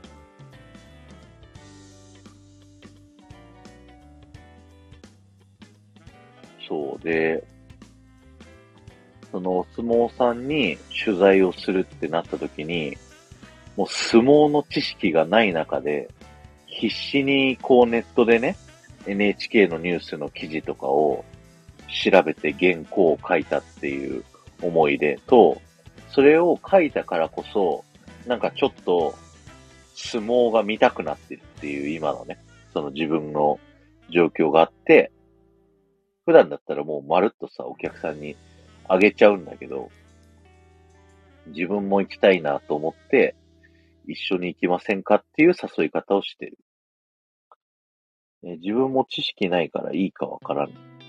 ああ。力士さんをよく見かけることがね。確かに。相撲で言うと僕結構縁とかゆかりがあってですね。あの、大学時代にですね、僕アメフト部だったんですけど、あの、アメフト部の監督とですね、あの、相撲部の監督が非常に仲が良かったんですよ。あの、数年前によく出たニュースを、あの、見ていただくと、皆さんハッとされるかもしれないんですけど、はい。あの、その監督と理事長はい。がすごい仲が良かったっていうのがあったので、あの、僕たちそのアメフト部の、あの、LINE っていう人とね、ガツガツ当たるポジションは、お前ら相撲部の練習行って、こう、鍛えてこいみたいな。そんな感じでですね、えー、1ヶ月、2ヶ月ぐらい、相撲部のその寮に行って、相撲部の人と一緒に練習をしてもらうっていうのを、こうやった時期があってですね。で、相撲部とか相撲の練習って朝やるんですよね。朝やっ午前中には練習終わって、で、昼にみんなでちゃんこ食べて、で、終わりっていう、そういうね、感じになってて、だから午前中に僕たちは相撲部の練習で午前中、基礎トレみたいなのやって、四股踏んだりとかね。あのー、押す、なんかこう、名前忘れたけど、寄り切りの練習っていうのかな。やったりとかして、で、昼にちゃんこ食べて、で、張り手とかはね、しなかった。アメフトに使えそうな動きっていうのをちゃんと考えてくれてたかどうかはわからないけど、とりあえず、なんか、アメフトに活かせそうな動きを練習してたって感じ。で、ちゃんこ食べて。で、こう帰って、午後夕方からはアメフトのチーム練習するっていうような生活を送ってた時期があったんですよね。いやー、それがさ、すっごい大変でさ、本当に。あのー、まず四股100回とかさ、やるんだけど、四股ってちゃんとやるとめちゃくちゃしんどくてさ、あの、しこってあの、足を90度にさ、曲げて、膝を立てた状態で片足立ちして、で、上げた足をもうまっすぐね、伸ばすの。で、その状態で何秒か止まって、で戻すドシーンって、それで1回なんだけど、まあ、下半身だいぶ鍛えられるっていうところで思考はいいよっていう風に言われるんだけど、ちゃんとやるとちゃんとしんどいっていうね。はい。っていうのはあって、それをやったりとか、一番しんどかったのが、あの、股割りって言って、まあ、地面にね、座って、足をね、ハの字に開くわけですよ。ハの字に開いた上で、こう、背中を押されて、地面におでこがつかないと終われないっていう、そう、ああ、痛いやつ、そうなの。筋肉、下半身が7割、そうね。そう言われてるよね。そう、で、痛いじゃない。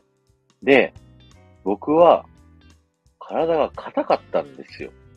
だから、その力士の人たちがね、こう、おでこつくまで押してくれるんだけど、つかないと、だんだんお相撲さんが増えてくるんですよ。で、僕はあまりにも硬くてつかなかったから、最終的にお相撲さん4人がかりで押されて、で、おでこバッてついたんだけど、それとともに、右足の膝がブチって言って、肉離れしました。だからお相撲さんもね、あの、すごいみんな柔らかいんだけど、大体最初はそうやって一回切るらしいね。一回切って、で、それ治った時に、こう柔らかくなってるみたいな、そういうのがあるらしくて、それでさ、ブチって切った後が大変でさ、その足を肉離れしたまま、肉離れしたからって練習休んでたら、まああの監督とかコーチにね、何休んでんだって言われて、普通に練習なのに、もうガチガチにテーピングして、痛み止め飲んで練習やってた。だから全治2週間ぐらいの肉離れなんだけど、2ヶ月ぐらい引きずってたかな、ずっと。でさ、片膝痛くなるとさ、あの、もう反対側の膝もさ、かばってさ、痛くなったりとかしてさ、もういろんなところに痛さがこう、巡り回ってくんだよね。だから結構大変だったなっていう思い出。だけど、あのー、さっきね、みんながコメントでチラチラ言ってくれたけど、ググってくれたのかなそれは。あのー、有名な人たちだからさ、その監督も相撲部の監督も。今となっては、美味しいなって思う。営業トークでね、あの、めっちゃ使えますってっていう感じだから、いやー、あの、当時はめちゃくちゃしんどかったけど、今はそういうのやって、やっててよかったなっていうのは思うかな。面白いネタとして喋れるからね。えー、そういう風習がある環境だとタックル事件も起きるわけだ。そうですね。野さんって僕の大学まで知ってるだっけ？そうだっけ？まあ言ってるけどさ。今のたくさんがいいならいいけど。まあね。あの、当時の僕はもうすごい大変だったと思うよ。もうね、十、十三、四年前の話だから。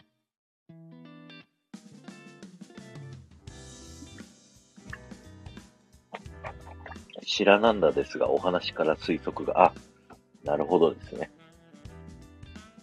そう、で、それ、あの、社会人になってから面白いっていう話なんだけどさ、あの事件が起こったでしょ？で、あの当時めちゃくちゃテレビとかでやってたじゃないですか。で、僕が働いてる局っていうのが、まあ、あのー、昼過ぎの番組っていうのが全国番組になってて、あのー、まあ、なんとかスマっていうやつなんだけど、午後なんとかってやつなんだけど、そこの関係者独占取材っていうのがあったの。それは全部僕の話だ。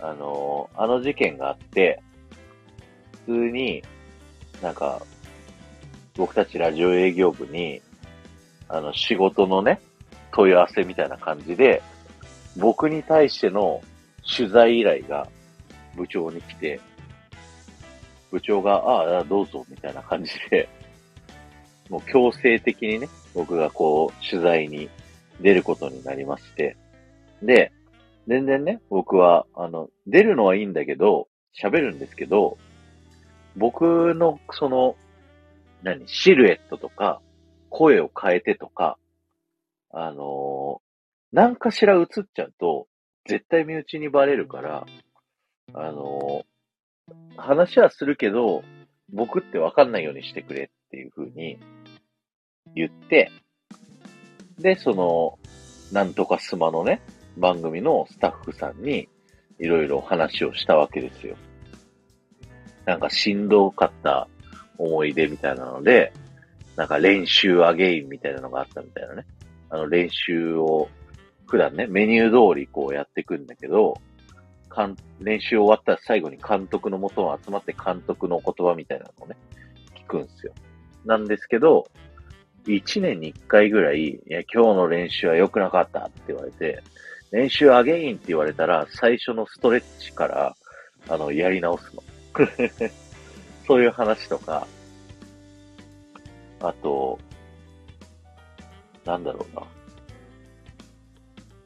試合で格下相手に、あのー、アメフトってさ、まあ、じゃんけんみたいな感じでさ、いろんな種類のプレーがあって、それをどのタイミングでどう出すかっていうのを、こう出し合うスポーツなんだけど、格下だから全部一つのプレーで戦えって言われて、で、あのー、それで圧勝しろと。相手から、相手に1点でも取られたら、全員坊主だみたいな、そんなのもあって、でそれね、取られちゃうんだよね。で、取られて、で、その坊主っていう話が、まあ、どこをどう回ったか知らないけど、相手チームにも伝わってて、で、相手チームが得点したときに、なんかこれでお前ら坊主だな、みたいなジェスチャーをやられたのがね、覚えてる。っていうのがあったりとか、まあそんな感じのがあったりするようなところだったんだよっていう話を、まあしたりとかしましたかね。で、まあ僕ってわかんないようにしてもらうためにですね、あの、ボード？あの、でっかいボードにさ、いろんな情報が書いてあってさ、で、上にシールが貼ってあって、ベロンってめくって、こんなんでした、こんなんでしたって、やるタイプの、あの、ニュースあるでしょ？で、そこの、あの、ボードにしてもらったわけ。僕の、あの、その、某アメフト部の、ね、タックル事件の話を。で、この日に放送されますよっていうのを予定になってたんだけど、いざ放送される日に、あの、僕は、あの、普通に外回り営業だから、テレビを見てなかったんだけど、それを聞きつけた、あの、営業部長が、営業部のところにソファー、お客さんをね、迎え入れる用のソファーとテレビが置いてあるんで、そのソファーでテレビを見てたわけですよ。僕の、あの、話が出るんじゃねえかっていうので。で、それを待ってたのにもかかわらず、そのタイミングで、あのある有名タレントさんが、まあ亡くなっちゃって、西城秀樹さんなんだけど、急遽、その西城秀樹さん特集に切り替わって、僕のアクスタックル事件の関係者独占取材っていうのが飛んじゃって、で、外回りしてる時に部長から電話かかってきてもね、お、放送されないんだけどって言って、いや、知らないですよ、みたいな。そんな思い出があります。で、後日、僕のその事件のやつは、あの、放送されたりはしたんだけどね。はい。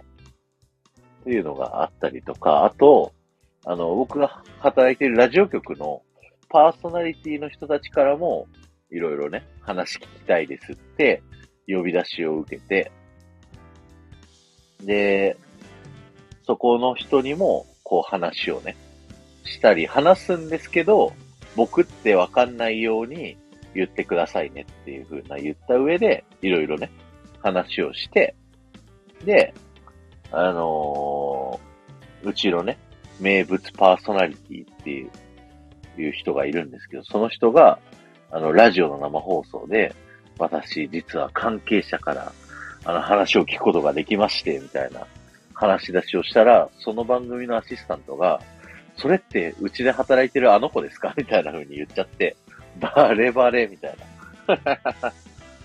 そんなこともあったりとかしたな。あの、そのパーサイティの人が違いますって言いながら、ジェスチャーでシーシーシーシーってやってたらしい。ちなみにそのアシスタントの人がですね、あのー、出身校が、あの、僕たちがやらかした相手側のね、大学出身の方でございました。はい。そんなのもね、今となっては、あの、面白おかしく語れる思い出なんだけど、まあ、当事者、その大学生だった時はめちゃくちゃ大変だったよね。本当に。うん。だディズニー禁止令とか出てたからね。あの、アメフトのシーズンって秋冬がシーズンで、1年、2年、3年の時も、ディズニー僕好きだってもうみんながこう知れ渡ってたから、お前アメフトに集中しろっつって、シーズン中はディズニー行くなみたいな風に言われてたから、行ってなかったのよ。秋冬。で、シーズンオフになった瞬間に行くっていう風にやってて、で、4年の時は、もう丸1年行かなかった。自分が4年生だから、もう、なんか行くなよみたいな風に言われて。でさ、思ったんだけど、よっぽど、あのーその当時の大学生だったらね、あの、パチンコとかさ、キャバクラとかさ、クラブとかさ、行ったりするじゃない。そういうところに行く方がよっぽど不健全でディズニー行くって別に何もこう、ね、まっとうじゃんって思ってたけど、え、しないって。まあ、それはね、あの、今聞いてくださってるのがね、まあ、女子が多いから、女子が。男だとね、したりするのとかね、あったりしますよね。テトリスさん、バタさん。ええ潜ってるのは知ってますよ。客観視できるようになってよかったですね。そうですね。あの、過ぎたことだから、そうやって笑い話でできる。でも、あの、そうやって笑い話にできるぐらい貴重な体験をできたことに感謝をしている。そんな感じでございます。あの、お金もらっても二度とやりたくないけどね。そう、だから、その1年間4年時は特にディズニー行ってなかったから、それの反動で、あの、アメフト試合負けて引退した1週間後にもう新しい家を浦安に決めて、で、その家に引っ越してすぐに浦安の、あの、年パスを買い、で、さっきのビッグバンドビートを5回中4回見たっていう話。だ反動なんだよね。1年我慢してた。うん。だ多分ね、それね、クリスマスイブとかだったんじゃないかな。もう関係ねえと思って、一人インパして、あの、ひたすらビッグバンドビート、その当時一番好きだったショーをずっと見てた。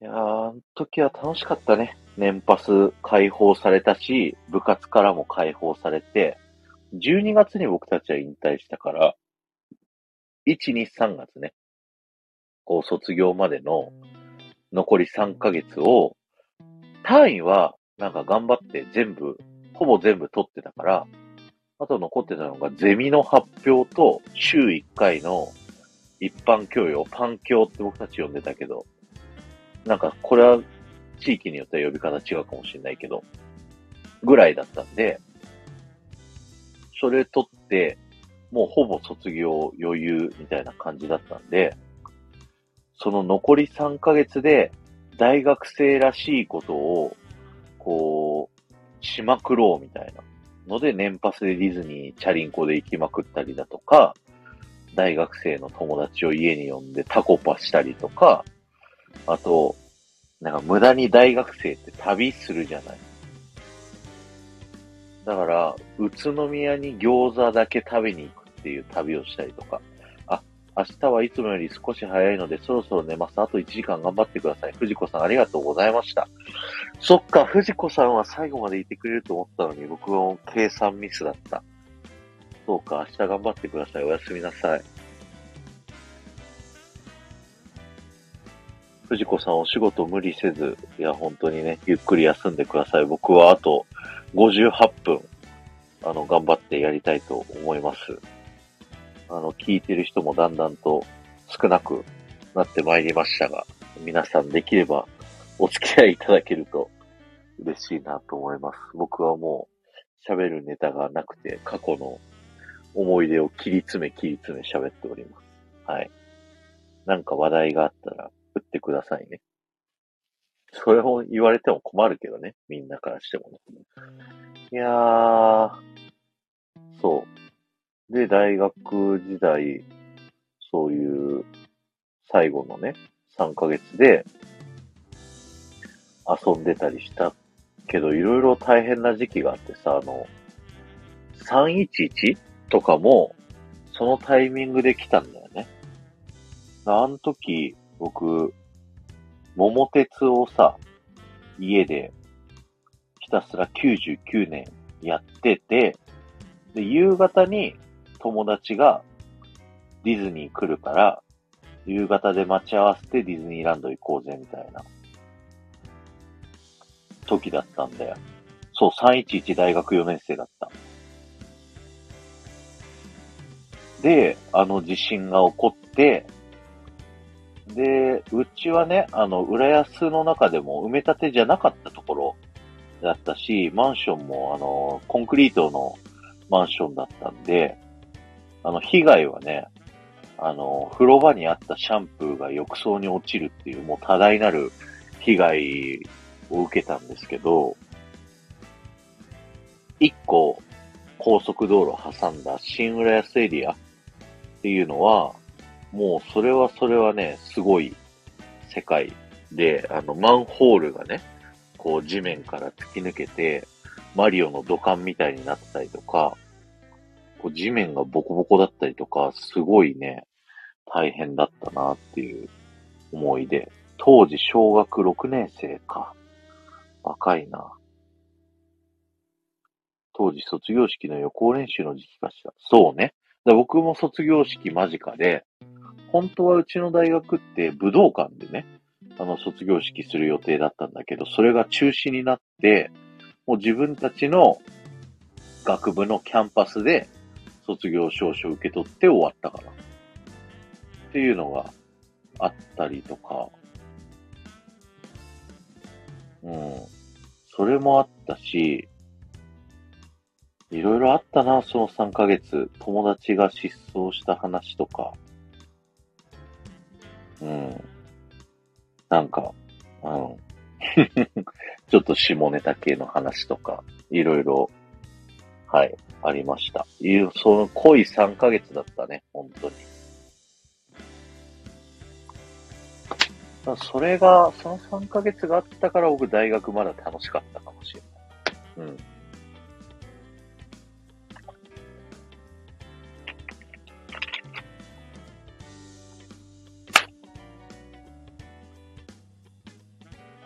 なぜ失踪した？ね、じゃあその失踪した話しようか。うんとね、えっと、大学の、僕、理工学部の大学だったんですけど、その大学で、まあ、みんな友達呼んで、タコパしようぜってなって、えー、友達カップル2組、22と僕。で、5人でタコパしようぜってなってたの。で、5人でタコパするときに、その、あるカップル、その2組のカップルの片方のカップルが、彼氏が、あの、バイトがあって、あのー、バイトまず行きますと。で、バイト終わったら、えー、タコパ合流するよってなってたから、その彼女と僕で、まず、あのー、タコパの買い物をね、しようぜってなって、浦安の声優ね、24時間営業やってるあの声優で、あの、買い物をしてですね。で、僕のマンションまで来て、で、タコパの準備をしてたら、夕方5時ぐらいにはね、その彼氏が来るであろうっていう予定だったんだけど、一向に来ないと。もうおかしいぞってなって、で、電話すると、直留守。直留守電になってて、あれれ、おかしいぞってなって、で、そのもう一組のカップルにね、あの、いなくなったから、とりあえず、タコパは中止するっていう風な話をして、で、その彼女と二人でさ、その彼氏の、あのー家まで行ったりとか、彼女側の家に来てんじゃねえかって、それぞれの家行ったりとか、あのー彼の家族に電話して、実は彼と連絡取れなくなっちゃってっていう、僕初めて電話するんだけどね。っていうのを言ったりとか、あと警察に、あのーなんだっけ、捜索願いっていうのなんかいなくなっちゃったから探してくれっていうのを言おうと思ったら、身内じゃないと言えないみたいなのがあって、捜索願い、被害届なんて言うんだっけっていうのを出すっていうのに、じゃあちょっとその、彼氏の友達、あ友達じゃ申請出せないから、兄弟の弟に電話して、そういう風な状況だから、それ出してもらっていいですかっていうのを言ったりとか、で、次の日の朝、彼がまたバイト先で、あの、バイトの予定だったから、そのバイト先電話して、多分彼来れないと思いますみたいな。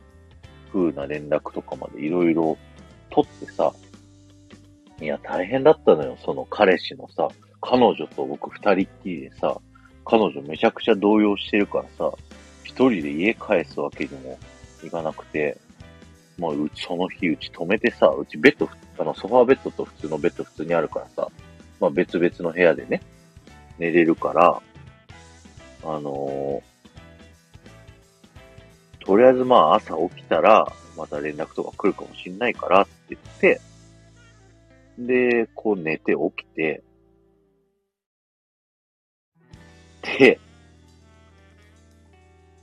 そう、次の日に、まあようやく見つかったんだよね。向こうのお父さん、彼氏のお父さんから連絡をもらって、見つかりましたというふうな話を聞いて、で、彼女が一人暮らしをしてる家で、まあ落ち合いましょうと。いうふうな話になって、で、あのー彼女と僕と彼氏。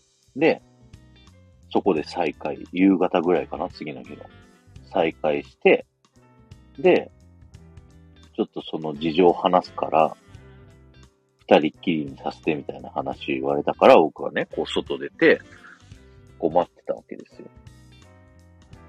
で、まあ、とりあえず見つかってよかったよかったっていうことで、で、なんかその彼氏はまだ別の用事があるから、ちょっと今日は参加できないけど、せっかくタコパ準備したからっていうので、その彼女と、そのもう一組のカップル、また呼んで、4人でタコパをして、まあ、めでたしめでたしで終わったんですけど、ああ。その彼氏が失踪した理由がさ、またちょっと大変でさ、もう、いいかな ?2 時間ぐらいだから言ってもいいかな ?3 人ぐらいしか聞いてないしね。あのー、彼氏が失踪した理由っていうのが、電車の盗撮で捕まって、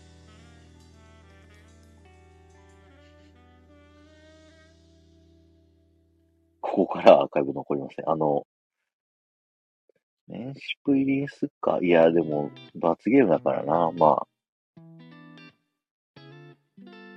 まあ、ここまでは聞かないであろうと想定して喋るけど、電車で移動してる最中に、女の子のスカートの中を写真を撮って、それを現行犯で捕まって、えー警察署に一晩いたと。いうので、えー、失踪したというね。はい。そんな話でございましてですね。大変でしょ？はい。っていうのがあって、まあなんだかんだ、その彼とはですね、まあそのカップルは、まあ別れたかな。はい。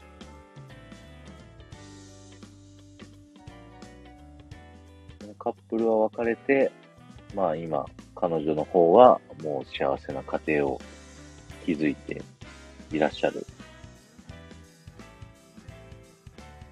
えー、息子の彼女さん宅に上がり込む親父さんの息子なだけ。ああ、あの、待ち合わせをした時はお父さんはいないよ。あの、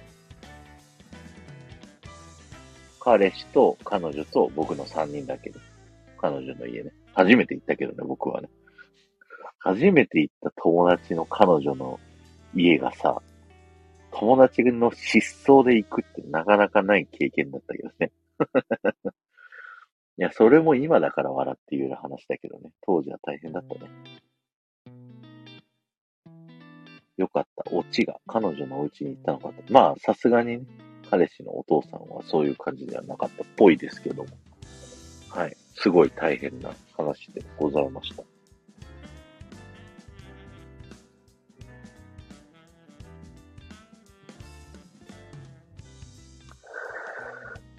うんうん。まあ、なかなかなね、エピソード持ってるでしょ その方は、死団で住んだんです。死団で住んだんですかね。ごめん、そこはね、わかんない。あのー、一応僕が聞いてないことになってるからね。その、彼女から後で、あの、聞いた。まあ、その彼女とはね、あのー、ある程度、その彼氏とは切れちゃったけど、社会人になってからもちょいちょいうちに遊びに来てくれたりしてたんだった気がする。2回ぐらいね。うん。っていう中で、こそっと聞いたからびっくりした。本当に。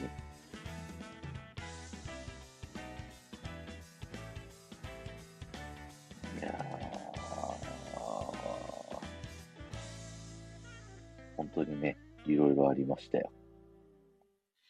あとは何だろうな。思い出話だったりで言うと、僕その時ね、アメブロのブロガーだったの。あのブログの方で今みたいにね、ディズニーの豆知識を喋るっていうブログを書いてて、そこそこね、あの人気あったんですよ。で、そこで知り合った女の子が、またディズニー詳しい、めちゃくちゃマニアックなタイプの人で、その子と仲良くなって、まあ、その子は別でもう、あの、彼氏もいて結婚もするみたいな、そんな感じだったんだけどね。普通にディズニーオタク仲間同士で一緒にディズニー行ったりとかよくしてたかな。あのー、何年か前の年賀状で、牛年だった時が、まあそれはあるよね。それはあるよね。あるんだけど、あったんだけど、じゃあディズニーパーク内で牛のね、ホーレス・ホースカラーっていうキャラクターがいるから、そのキャラクターをこう探しに行こうぜ。そのキャラクターと写真、僕のツーショットね、の写真を撮って年賀状にしようみたいな。そういうのを付き合ってくれるようなね。まあ年パス同士だったし。っていうような間柄で、ディズニーランドの中にホーレスってどこにいるかって皆さんわかります？いや、実際キャラクターとしてあえてツーショット撮れたら一番最高だったんだけど、その時出てきそうな場所で言うとトゥーンタウンだけだったんだけど、ホーレスってなかなかレアキャラでさ、キャラクターとして会うのはまず難しいよねっていう中で、パークの props の中に、ホーレスがね、こういたっていう。ところなんだけど、それが、えっと、2箇所あって、1箇所目がトゥーンタウンの、あのー奥側、ロジャーラビットのカートゥーンスピンとかのさ、あのーあるあたりの花火工場があるでしょ？その並びにさ、地面に、あのーすっごい重い重りあるじゃない ?1000 トンだったかな。あれの重りがあるところの上の方を見ていただくと、サンドバッグ型の看板があって、そこの看板に、あの、ホーレスのね、あの、イラストが書いてあって、ホーレスのジムっていう風になっているっていうところ、そこを写真撮ったりとか、あと、ウエスタンランドの、あのーハングリーベアレストランあたりにあるグッズのショップの窓際にある、あのープロップスにですね、ホーレスの、まあ、人形があって、その2箇所を撮って年賀状にした。すごいマニアック。とかね、なんか本当に浦安に住んでた時はいろんな思い出がありましたね。よく見つけますね。ああ、ありがとうございます。あの、探し回った。あの、その当時年パスでさ、もう、いつでも自由に入れる、チャリンコで行けるっていうやつだったから、その、ディズニー仲間とね、チャリンコで、あの、浦安に行ってさ。で、今日は、ホーレスを探す一日だっつって、もう昼過ぎから入って、ずっとその、トゥーンタウンにホーレス出てこないかなとか思いながら、いろんなところをこう見て回って、いたって見つけたのが、あの、その、えっと、2箇所ね。なんか、ウエスタンランドにいたような気がしたんだよね。なんか、それが、その頃ね、ウエスタンランドに、ウッディ、ジェシー、ホーレスの、なんか、フォトスポットがあって、もうそれを勘違いして、そこら辺にホーレスがいた気がしたんだよねって言って、そっちの方行ってキョロキョロしてたら、そのショップの中に見つけたっていう。はい、そんな話でした。よいしょ。おあと40分ぐらいだ。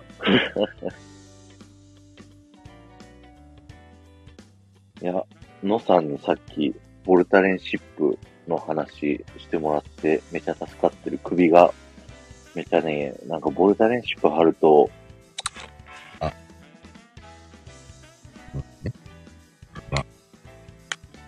エアポッツのが売れました。聞こえる？聞こえる？聞こえます？エアポッツの充電が消えました。いててててて。あ、オッケー聞こえる？ありがとう。ふぅ。そんな感じのね、はい、思い出がいっぱいありますよ。あれ、のさん、プロフィールがなんかすっからかんになってるね。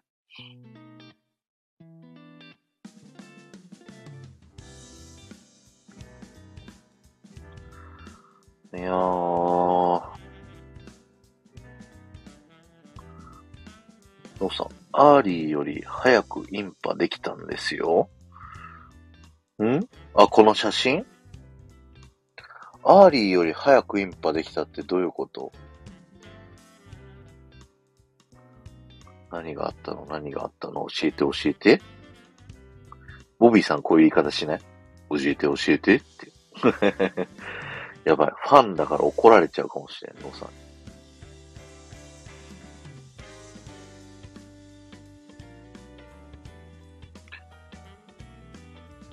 僕の AirPods の充電、あ、片耳にしてたらもう片耳は最後まで持ちそう。65%ある。40周年版のハピエストに遭遇しまして。あ、そういうのがあるんだね。あじゃあ、待ってる時にランダムで選ばれて、早く入っていいですよってなったってこと？めちゃくちゃラッキーじゃない。で、こんなおしゃれな写真が撮れちゃったわけ。いいね、いいね。そういうの選ばれたことないな。いてててててて。いやー、羨ましいですね、そういうのは。あ、そういうので言うと、僕、あ、この間ボビーさんのところに、あ、それです。8時に入り、柵の内側からキャラクターさんのグリを拝見しました。へー。羨ましいですね。そう、さっき言いかけた話なんだけど、あのーまあ、会社でね、人事異動っていうのがあって、まあ、今まで部長だった人が異動になって東京の部長になったんですよ。で、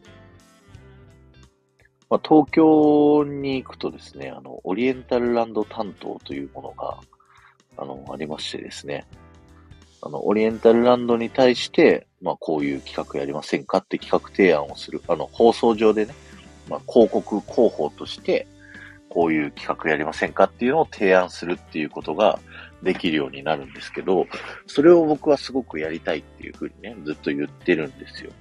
言ってるんですけど、まあ、なかなかね、東京移動させてもらえなくて、オリエンタルランド担当もね、慣れてないんですけど、なんか東京にいる現場担当から、そんな好きだったら名古屋からオリエンタルランドしちゃったらどうすかみたいな話があって、まあそれが本当に叶うかどうかわかんないけど、とりあえずその部長も把握してるわけなんですよ。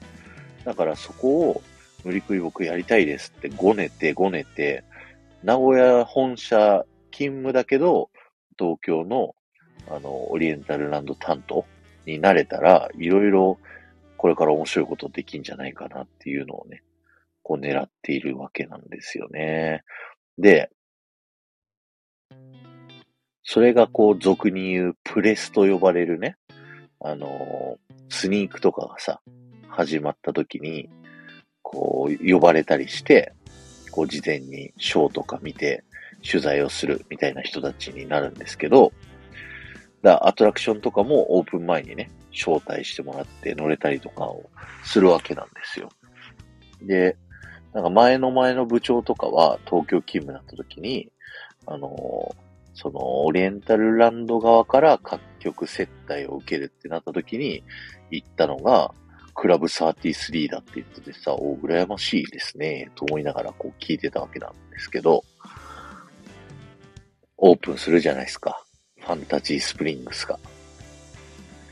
だから、ファンタジースプリングスがオープンする前の、そのプレスとかを招待するってなった時に、担当してるようになりたいなっていうのを、こう、虎視眈々とね、あの、狙っているわけなんですよ、私も。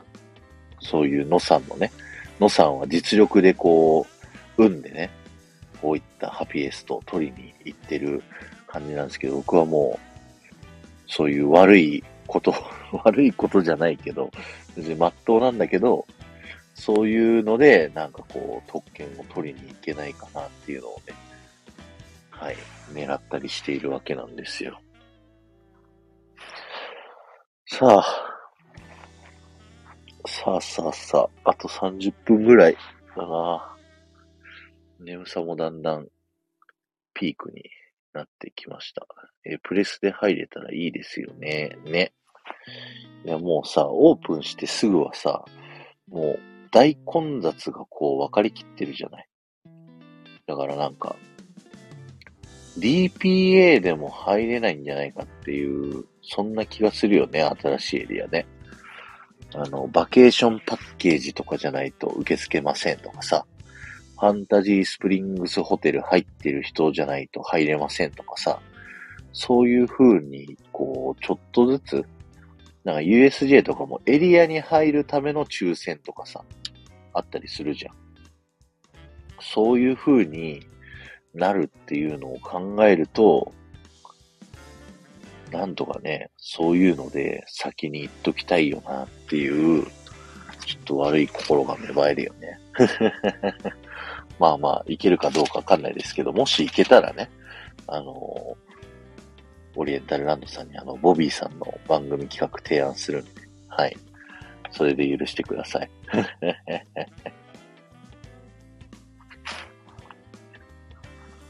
ちなみに昨日メンバーシップ配信で言った、あの、ボビーさんを、あのーラジオパーソナリティにする作戦を発表しますっていうのはまたまた違う方法をね、僕が考えてて、それの話をしてますので、まあよかったらそっちの方を聞いてみてくださいって、まあ、ここまでアーカイブを聞く人がいるかどうかわかんないけどね。一応宣伝でございました。うーん。眠たい。眠たくなってきた。あと30分。え、バタさん、ところで何の罰ゲームだったの？はい。あのですね、今日の夜10時からですね、D トークっていう、まあ、ディズニー系のライブがありまして、定期ライブで。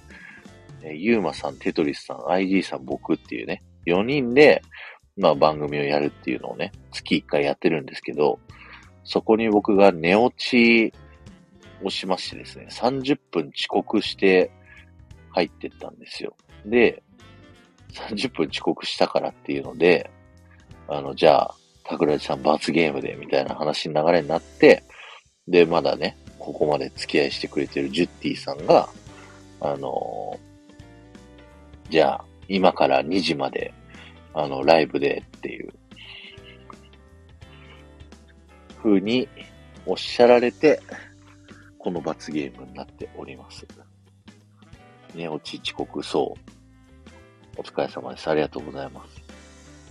そうなんですよ。で、ちなみにこの背景にしているアイコン、僕がアースラ T シャツを着て、あの、アースラのつむつむの人形を持って、顔を、この寝てるね、アイコンにしたんだけど、これ今、テトリスっていうね、配信者、あのバタさんがこういらっしゃった時にあの、オフ会の時にね、リンゴゴリラやってた人ですけど、あの人が僕とテトリスとこうディズニー知識対決をしましてですね、僕が勝って、で、そのテトリス側が勝負負けた罰ゲームとして、今週1週間、次の木曜日までかな。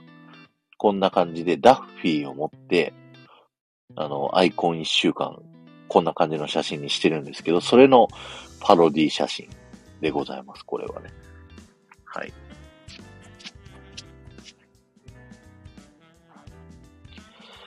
いやー、あと30分何喋る？いや、本当に無策でここまでよう2時間18分23秒もね、喋ってこれだと思います。みんなコメントしてくれてありがとうございます。はい。いろいろ、もう引き出しを開けに開けて、無策は続いております。あと30分。あ、バタさん作業終わりました。あ、ありがとうございます。聞いていただいて。いやー、何の話しようかな。そうだ、皆さん携帯の機種って何使ってます？あ、しりとりでもしますか？しりとりする？のさん、のさんとじゃあしりとりしようか、じゃあ。しりとりは、あの、どっちなんだろう？あの、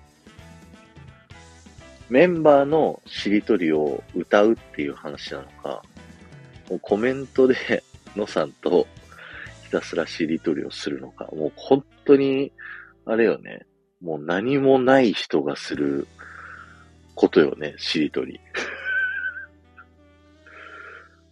悲しいよね、そうな、それアーカイブさ、後からさ、ユーマとかテトリスとかがさ、どうなったかなって聞きに来た時にさ、最後の最後、しりとりやってたってなったらさ、もう、相当辛かったんだなっていう感じになるよね。作業はかどりました。ありがとうございます。いえいえ、ありがとうございます。よかったです。こんな無益配信を聞いてくれる方がいらっしゃって、あの、ゼロでさ、2時までずっと一人で喋り続けろってなってたらさ、本当に心折れてた。けど、こうやって皆さんが付き合ってくださってるから、なんとかね、あの、喋り続けれておりますけども。はい。本当に。ありがとうございます。ちなみに、さっきからちょっとトイレに行きたい気持ちになってるんですけど、あのー残り30分だから、我慢しきろうかなっていうふうに考えております。はい。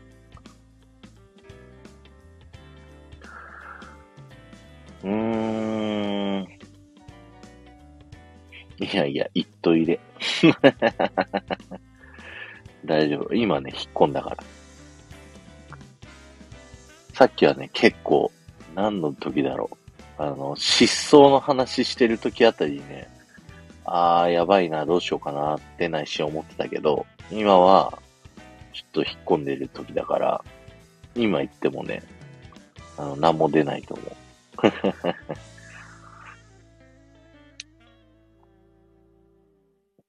そう、皆さん携帯の機種、何使ってます？モラ失踪だったのですね。失踪だけにね。お上手ですね、のさん。やれる口ですね。酒も飲めれば、ダジャレもいける。最強ですね、のさん。僕はちなみに今、あの、楽天モバイル使っておりまして、それが、えっ、と、最初に楽天モバイル使ったのは、1年無料ってなってる時に、えっと、楽天モバイル使って、1年間無料だったんだけど、その時はさ、結構楽天モバイル電波が弱くてさ、建物の中入ったりとか、地下入ったりすると、使えなくなってたんだけど、あのーそれが1年が終わり、じゃあ、なんか、キャンペーンやってた Y モバイルに変えると、なんか、1万円の商品券もらえますみたいな風になってたから、うちと奥さんで、二人とも変えて、で、それの数ヶ月後に、ソフトバンクに変えると、また1年、あの、1年だったかな？半年だったかな？もう格安携帯と同じ料金でソフトバンク使えて、あの、もうギガ放題ですよみたいな話があったから、じゃあそれにするわって言って、半年使って、で、もうそろそろ半年経つな、料金元戻っちゃうなって思ったから、いろいろ携帯ショップ行って話聞いて、えー、ソフトバンクじゃないや、えっと、楽天モバイルに戻しました。そしたら、めちゃくちゃ電波強くなってて、前より。あの、もちろん、なんか繋がんないとこは繋がんないんですけど、ビルの中とか地下とかは繋がりにくいところもあるんですけど、言うほどそんなストレスに感じるほどでもない。まあ、もう一個僕ね、あの、会社が契約してるドコモの携帯があるから、最悪、その、楽天モバイルが繋がんない時で、慌てて調べ物したい時はそっちが使えるからさ、あのそれで、楽天モバイルにして、で、そうすると、ギガ使いたい放題、電話全部タダっていうね。はい。そんな、サービスだったんで、めちゃくちゃいいんだよね。月に今ね、150ギガぐらい使ってる。めっちゃ使いすぎって感じ。えー、のさん、アハもですね、ディズニーで奥地行くと電波届きません。あ、アハモは届かないんだ、ディズニーの奥地って。うーん。奥さん側が、なんか、そのソフトバンクのその半年が7月いっぱいまでらしくて、そっからその後何しようかって悩んでんだけど、僕は楽天がいいんじゃないのって言うんだけど、なんか地方でライブとかね、奥さん行くタイプなんで、そこ行くと使えなくなるからなーっていうのは言ってた。えーバタさん。えーっと、iPhone 13と Pixel 5a、iPhone X、3台持ち。キャリアは au、楽天、楽天。ああ、そうなんですね。あ、じゃあ、バタさんも楽天使ってんだ。楽天前よりだいぶ便利になりましたよね。なんか、当時はさ、使ってなかったら0円っていうのもあったりしたけどさ、それが、まあなくなっちゃって、使わなくても1000円ぐらいは取られちゃうんだけど、それにしたってめちゃくちゃいいと思ってる。うん。めちゃくちゃギガ使うし、電話もタダだから。あ、バンさん、0円だったから使ってたもんね。僕も0円のキャンペーンが今月で切れますってなった時に契約して、1年間0円で使った。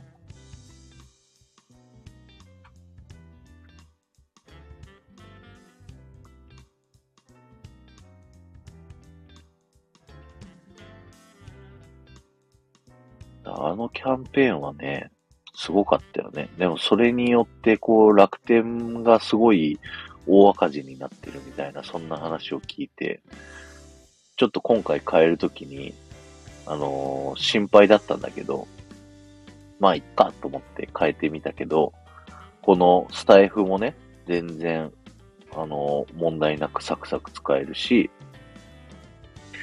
その0円だった時の楽天モバイルは、うちで使えなかったのよ。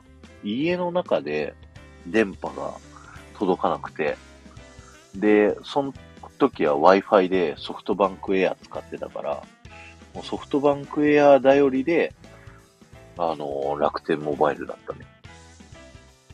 だけど今は、もう、うちも奥さん、僕も奥さんも、ギガ使いたい放題だから、もうソフトバンクエアもいらないんじゃねっつって、ソフトバンクエア解約して、二人とも格安携帯の料金だけ払ってるから結構お得なんじゃないかな。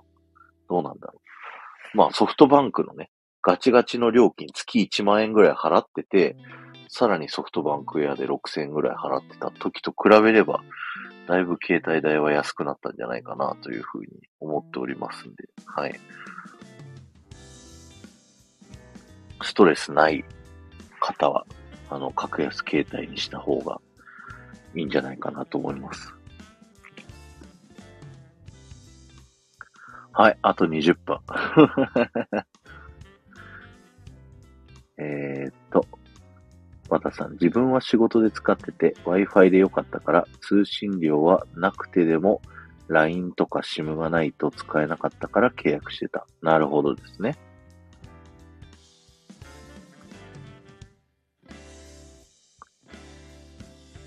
確かに0円であれ使えて、で、Wi-Fi を基本としてね、使う分には最高ですよね。だって0円だもんね。超便利。うん。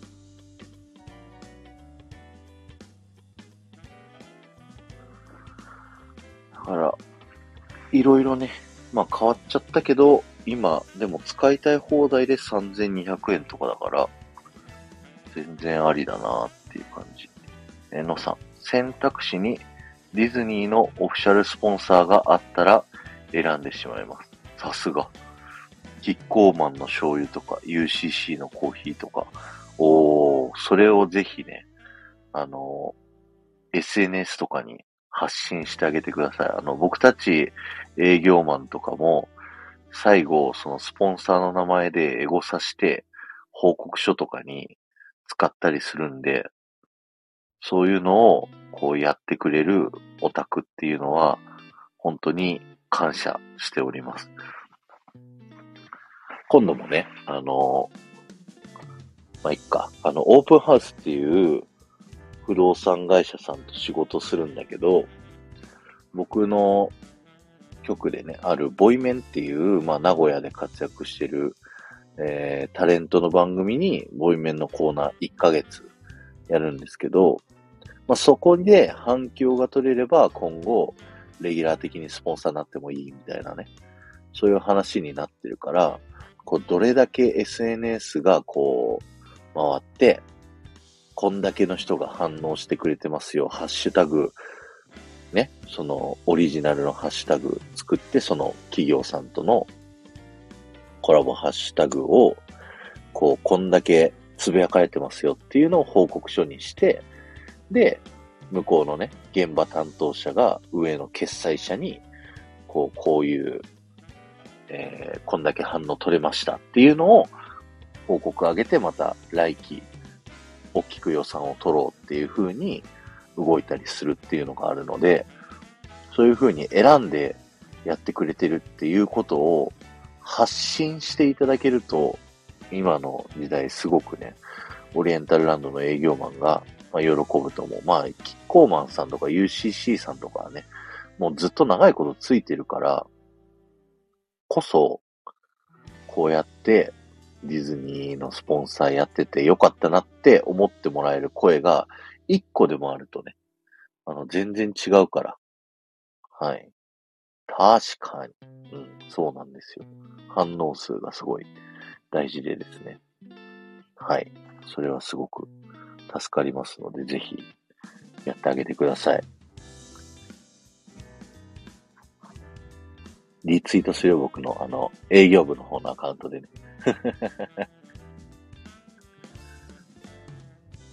僕の営業部の方のアカウント、ツイッターアカウント、営業部 T っていうアカウントがあるんですけど、そっちの方は結構全国のラジオパーソナリティだったり、ラジオリスナーだったりがフォローしてくれてるね、アカウントだったりするんで、そういうところで拡散をしたりね、したりするんですよ。で、なんかそのラジオ業界的には僕もそこそこ有名人になりましてですね、そういうマニアのリスナーさんからは、その僕がする仕事、僕が立ち上げる番組っていうのに注目をしてくれて追っかけてくれる人までいてですね。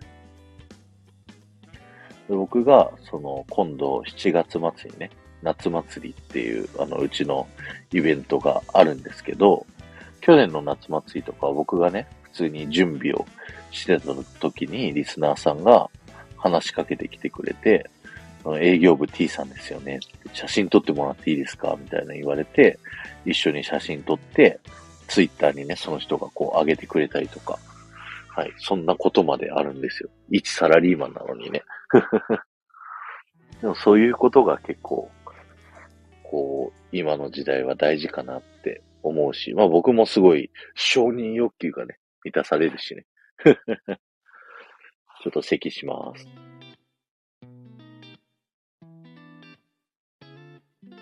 ごめんなさい。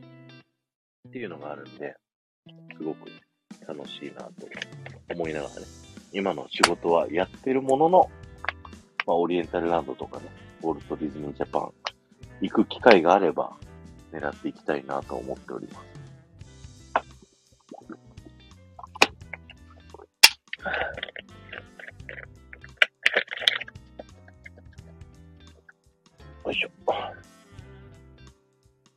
商売っていろいろ大変だな、桜地さんの追っかけ。そうね。やっぱり営業って、まあ、どの職種でもやっぱり大変だなっていうところはあったりして、需要がないところ、まあ、需要があるところを探して売りに行くっていうのも手法としてはあるんだけど、思ってもなかったようなものをこっちが提案して、それを喜んでもらえるっていうのはね、あのー、やりがいがすごいありますよね。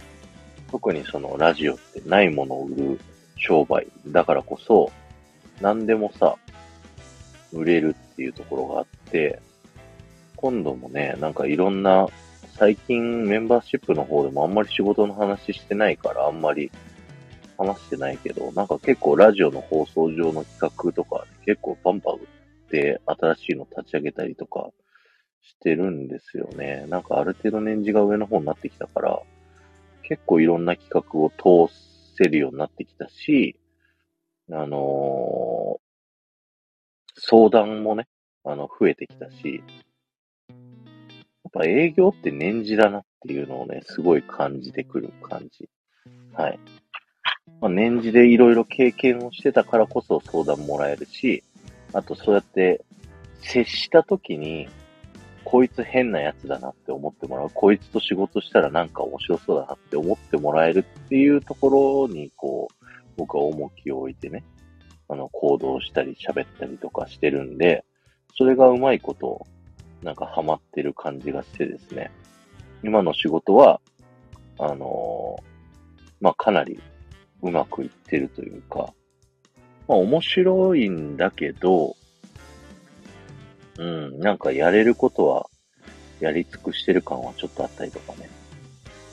そういうのはあったりするんで、なんかこう、新しい新企画、新事業みたいなのをね、立ち上げる部署も兼務しながらなんで、いろいろやろうと思ったりだとか、してるけども、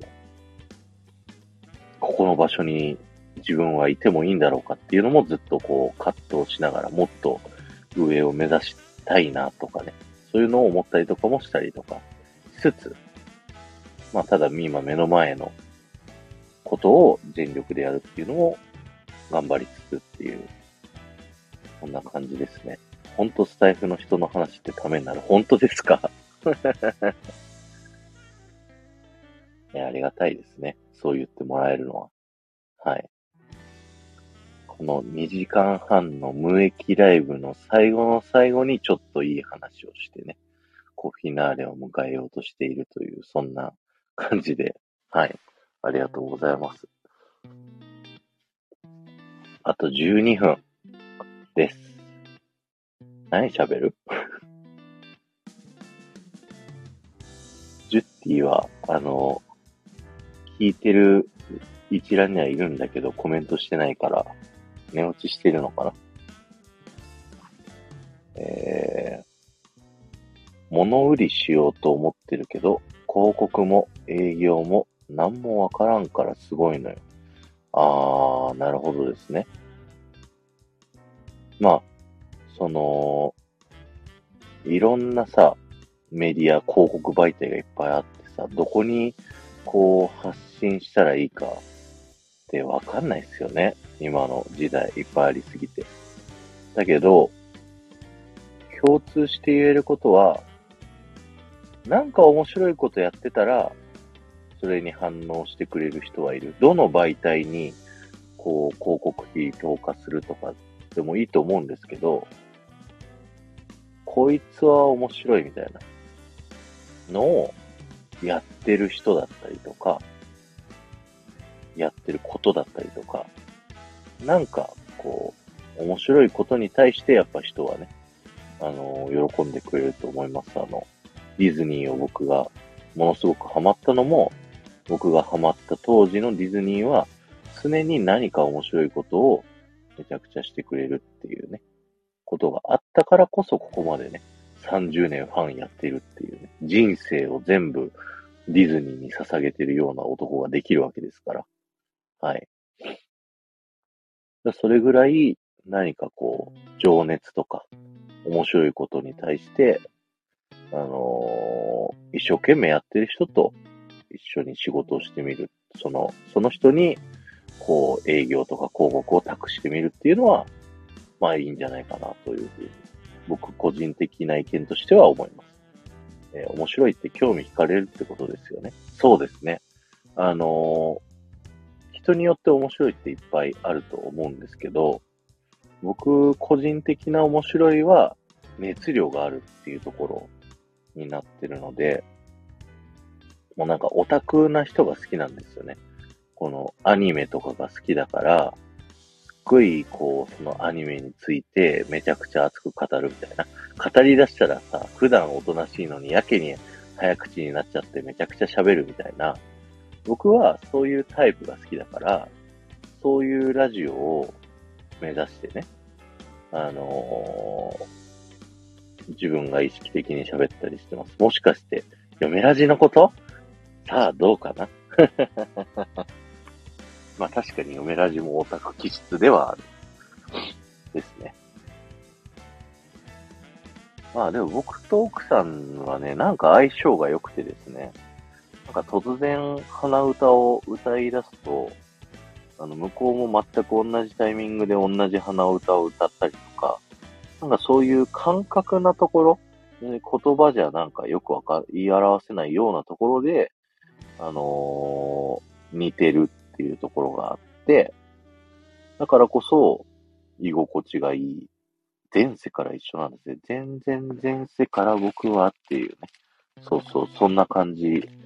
だから、あのーなんか、結婚してからもなんかすごいいい、なんていうの、夫婦であり、友達であり、親友であるみたいな、そんな感じの関係値ではあるかなっていうところなんで、お互いがお互いに、これやりたいって言ったら、もう、どうぞどうぞってね、お互いを尊重し合って、えーやりたいことはやってもらうみたいな、そんな風に考えてますよ、と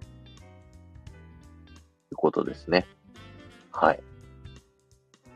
そう、だから僕がこのラジオね、やってるっていうのも、その僕が面白いと思うラジオっていうのをやろうと思って、熱量っていうのをね、すごい意識して喋ってるんですよ。あの、声質とかね、あの、声の喋りのゆっくりさとかは結構淡々としてるから、熱量あんまないような感じに、こう、捉えられちゃうことが結構多くて、あの、プライベートとかで喋ったりしてる時とか、あの、興味ないこととことん興味ないからさ、あの、興味ない話だと何にも喋れなくて、相当おとなしく見えるみたいでさ、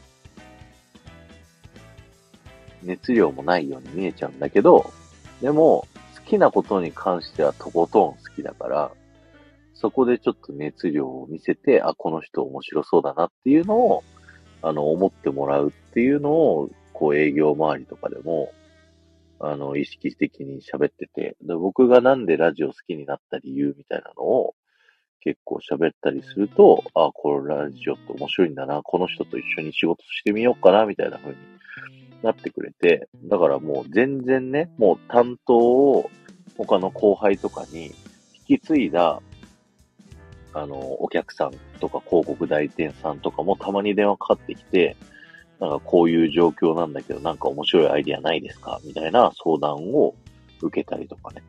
ありがたいことにこうさせてもらう機会が多くてですね。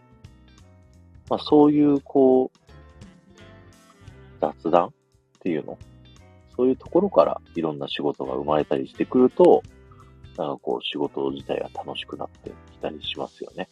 だから営業ってさ、あの、物を売れ売れってすごい会社から言われたりとかするんだけど、なんか、これ買ってくださいってすごいこう、必死に回れば回るほど、向こうが引いてっちゃうんだよね。不思議なもんで。わかんない。それ人によるからタイプによるんだけどさ。あの、僕が思う営業は結構楽しそうに仕事をしてて、まあ業界が業界っていうのもあるけどね。あの、この楽しそうな人と一緒に仕事できたら楽しそうだなって思ってもらえるっていうところを、あの体現してやってると仕事が増えていくかなっ。そんなイメージでやっております。バタさんの物売りっていうのはどんなものを売ろうとしてるんですか？なんか、あの、一応広告業界の人なんで、あの、で、僕ラジオの人ですけど、普通にね、あの、SNS 関係の広告、Twitter Japan の人から研修受けたりとか、いろんな広告の勉強はしたりしてるんで、ある程度喋れたりするかもしれないです。革製品。あ、ものなんですね。バタさんってなんか IT 系の会社の人じゃなかったでしたっけ？えー、Twitter 広告とインスタ広告が相性良さそうですね。そうですね。革とかおしゃれ路線だったらインスタとかね、いいと思いますし、あの、安くてビュー数がね、こう稼げるっていうのはあったりする。でも、リーチはそれですごいいいんだけど、購入っていうまで行くってなると、意外と音声とかもね、良かったりとかするんですよね。IT だけど、それもやろうと思ってる。あー、そうなんだ。いや、すごいですよね。いや、経営者の方とかって僕すごい憧れがあって、なんか自分もね、今サラリーマンですけど、いずれ自分でなんかやるっていうのをやってみたいなって思いますよね。えー確かにコンバージョン取るの難しそうですね。野さんもそういう系を詳しいんですか？野さんはね、あの、僕の中で謎に包まれてる、はい、人なんで、はい、すごい気になっておりますよ。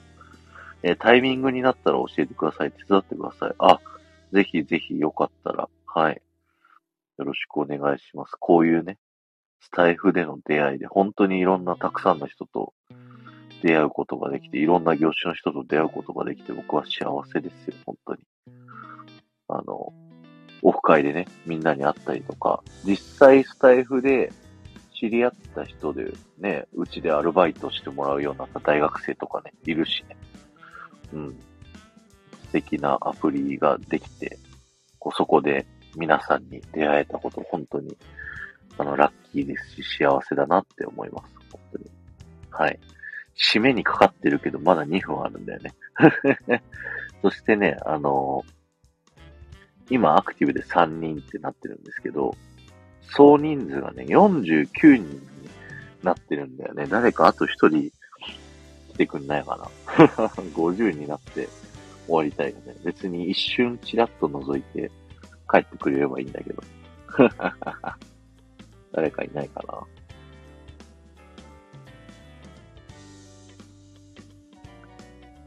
お、50になった。来ていただいた方ありがとうございます。誰かわかんないけど。50になって、こう、あと1分でね、2時間ということで、上がったら誰か来るかないや、もうこれはね、罰ゲームなんで、もう誰か上げるっていうことは、ちょっと僕はしないっていうのをね、決めて、やったんで、はい。50人も行きましたんで、大丈夫です。すいません。バツさんありがとうございます。また、一回もコラボしたことないですよね。オフ会で飲んだだけなんで。はい。ぜひ今度コラボしましょう。そのバタさんの革製品を売るっていう宣伝コラボしましょう。そしたらスタイフの人はね、結構買ってくれるかもしれない。音声で信頼度もあるから。っていうところはあるんで。はい。ということで2時になりました。皆さん聞いていただいてありがとうございました。罰ゲーム。結構野さん頭からね、聞いてくれてありがとうございました。お疲れ様でした。お疲れ様でした。ジュッティもね、多分寝落ちしてるけど、聞いてくれてありがとうございました。今日ごめんね、本当に。あの、いろんなね、ちょっと相談を受けてたんだけど、遅刻しちゃいましたわ。はい、ということで、終わりたいと思います。皆さん聞いていただいてありがとうございました。明日僕は5時起きなので、3時間後に起きたいと思います。おやすみなさい。バイバイ。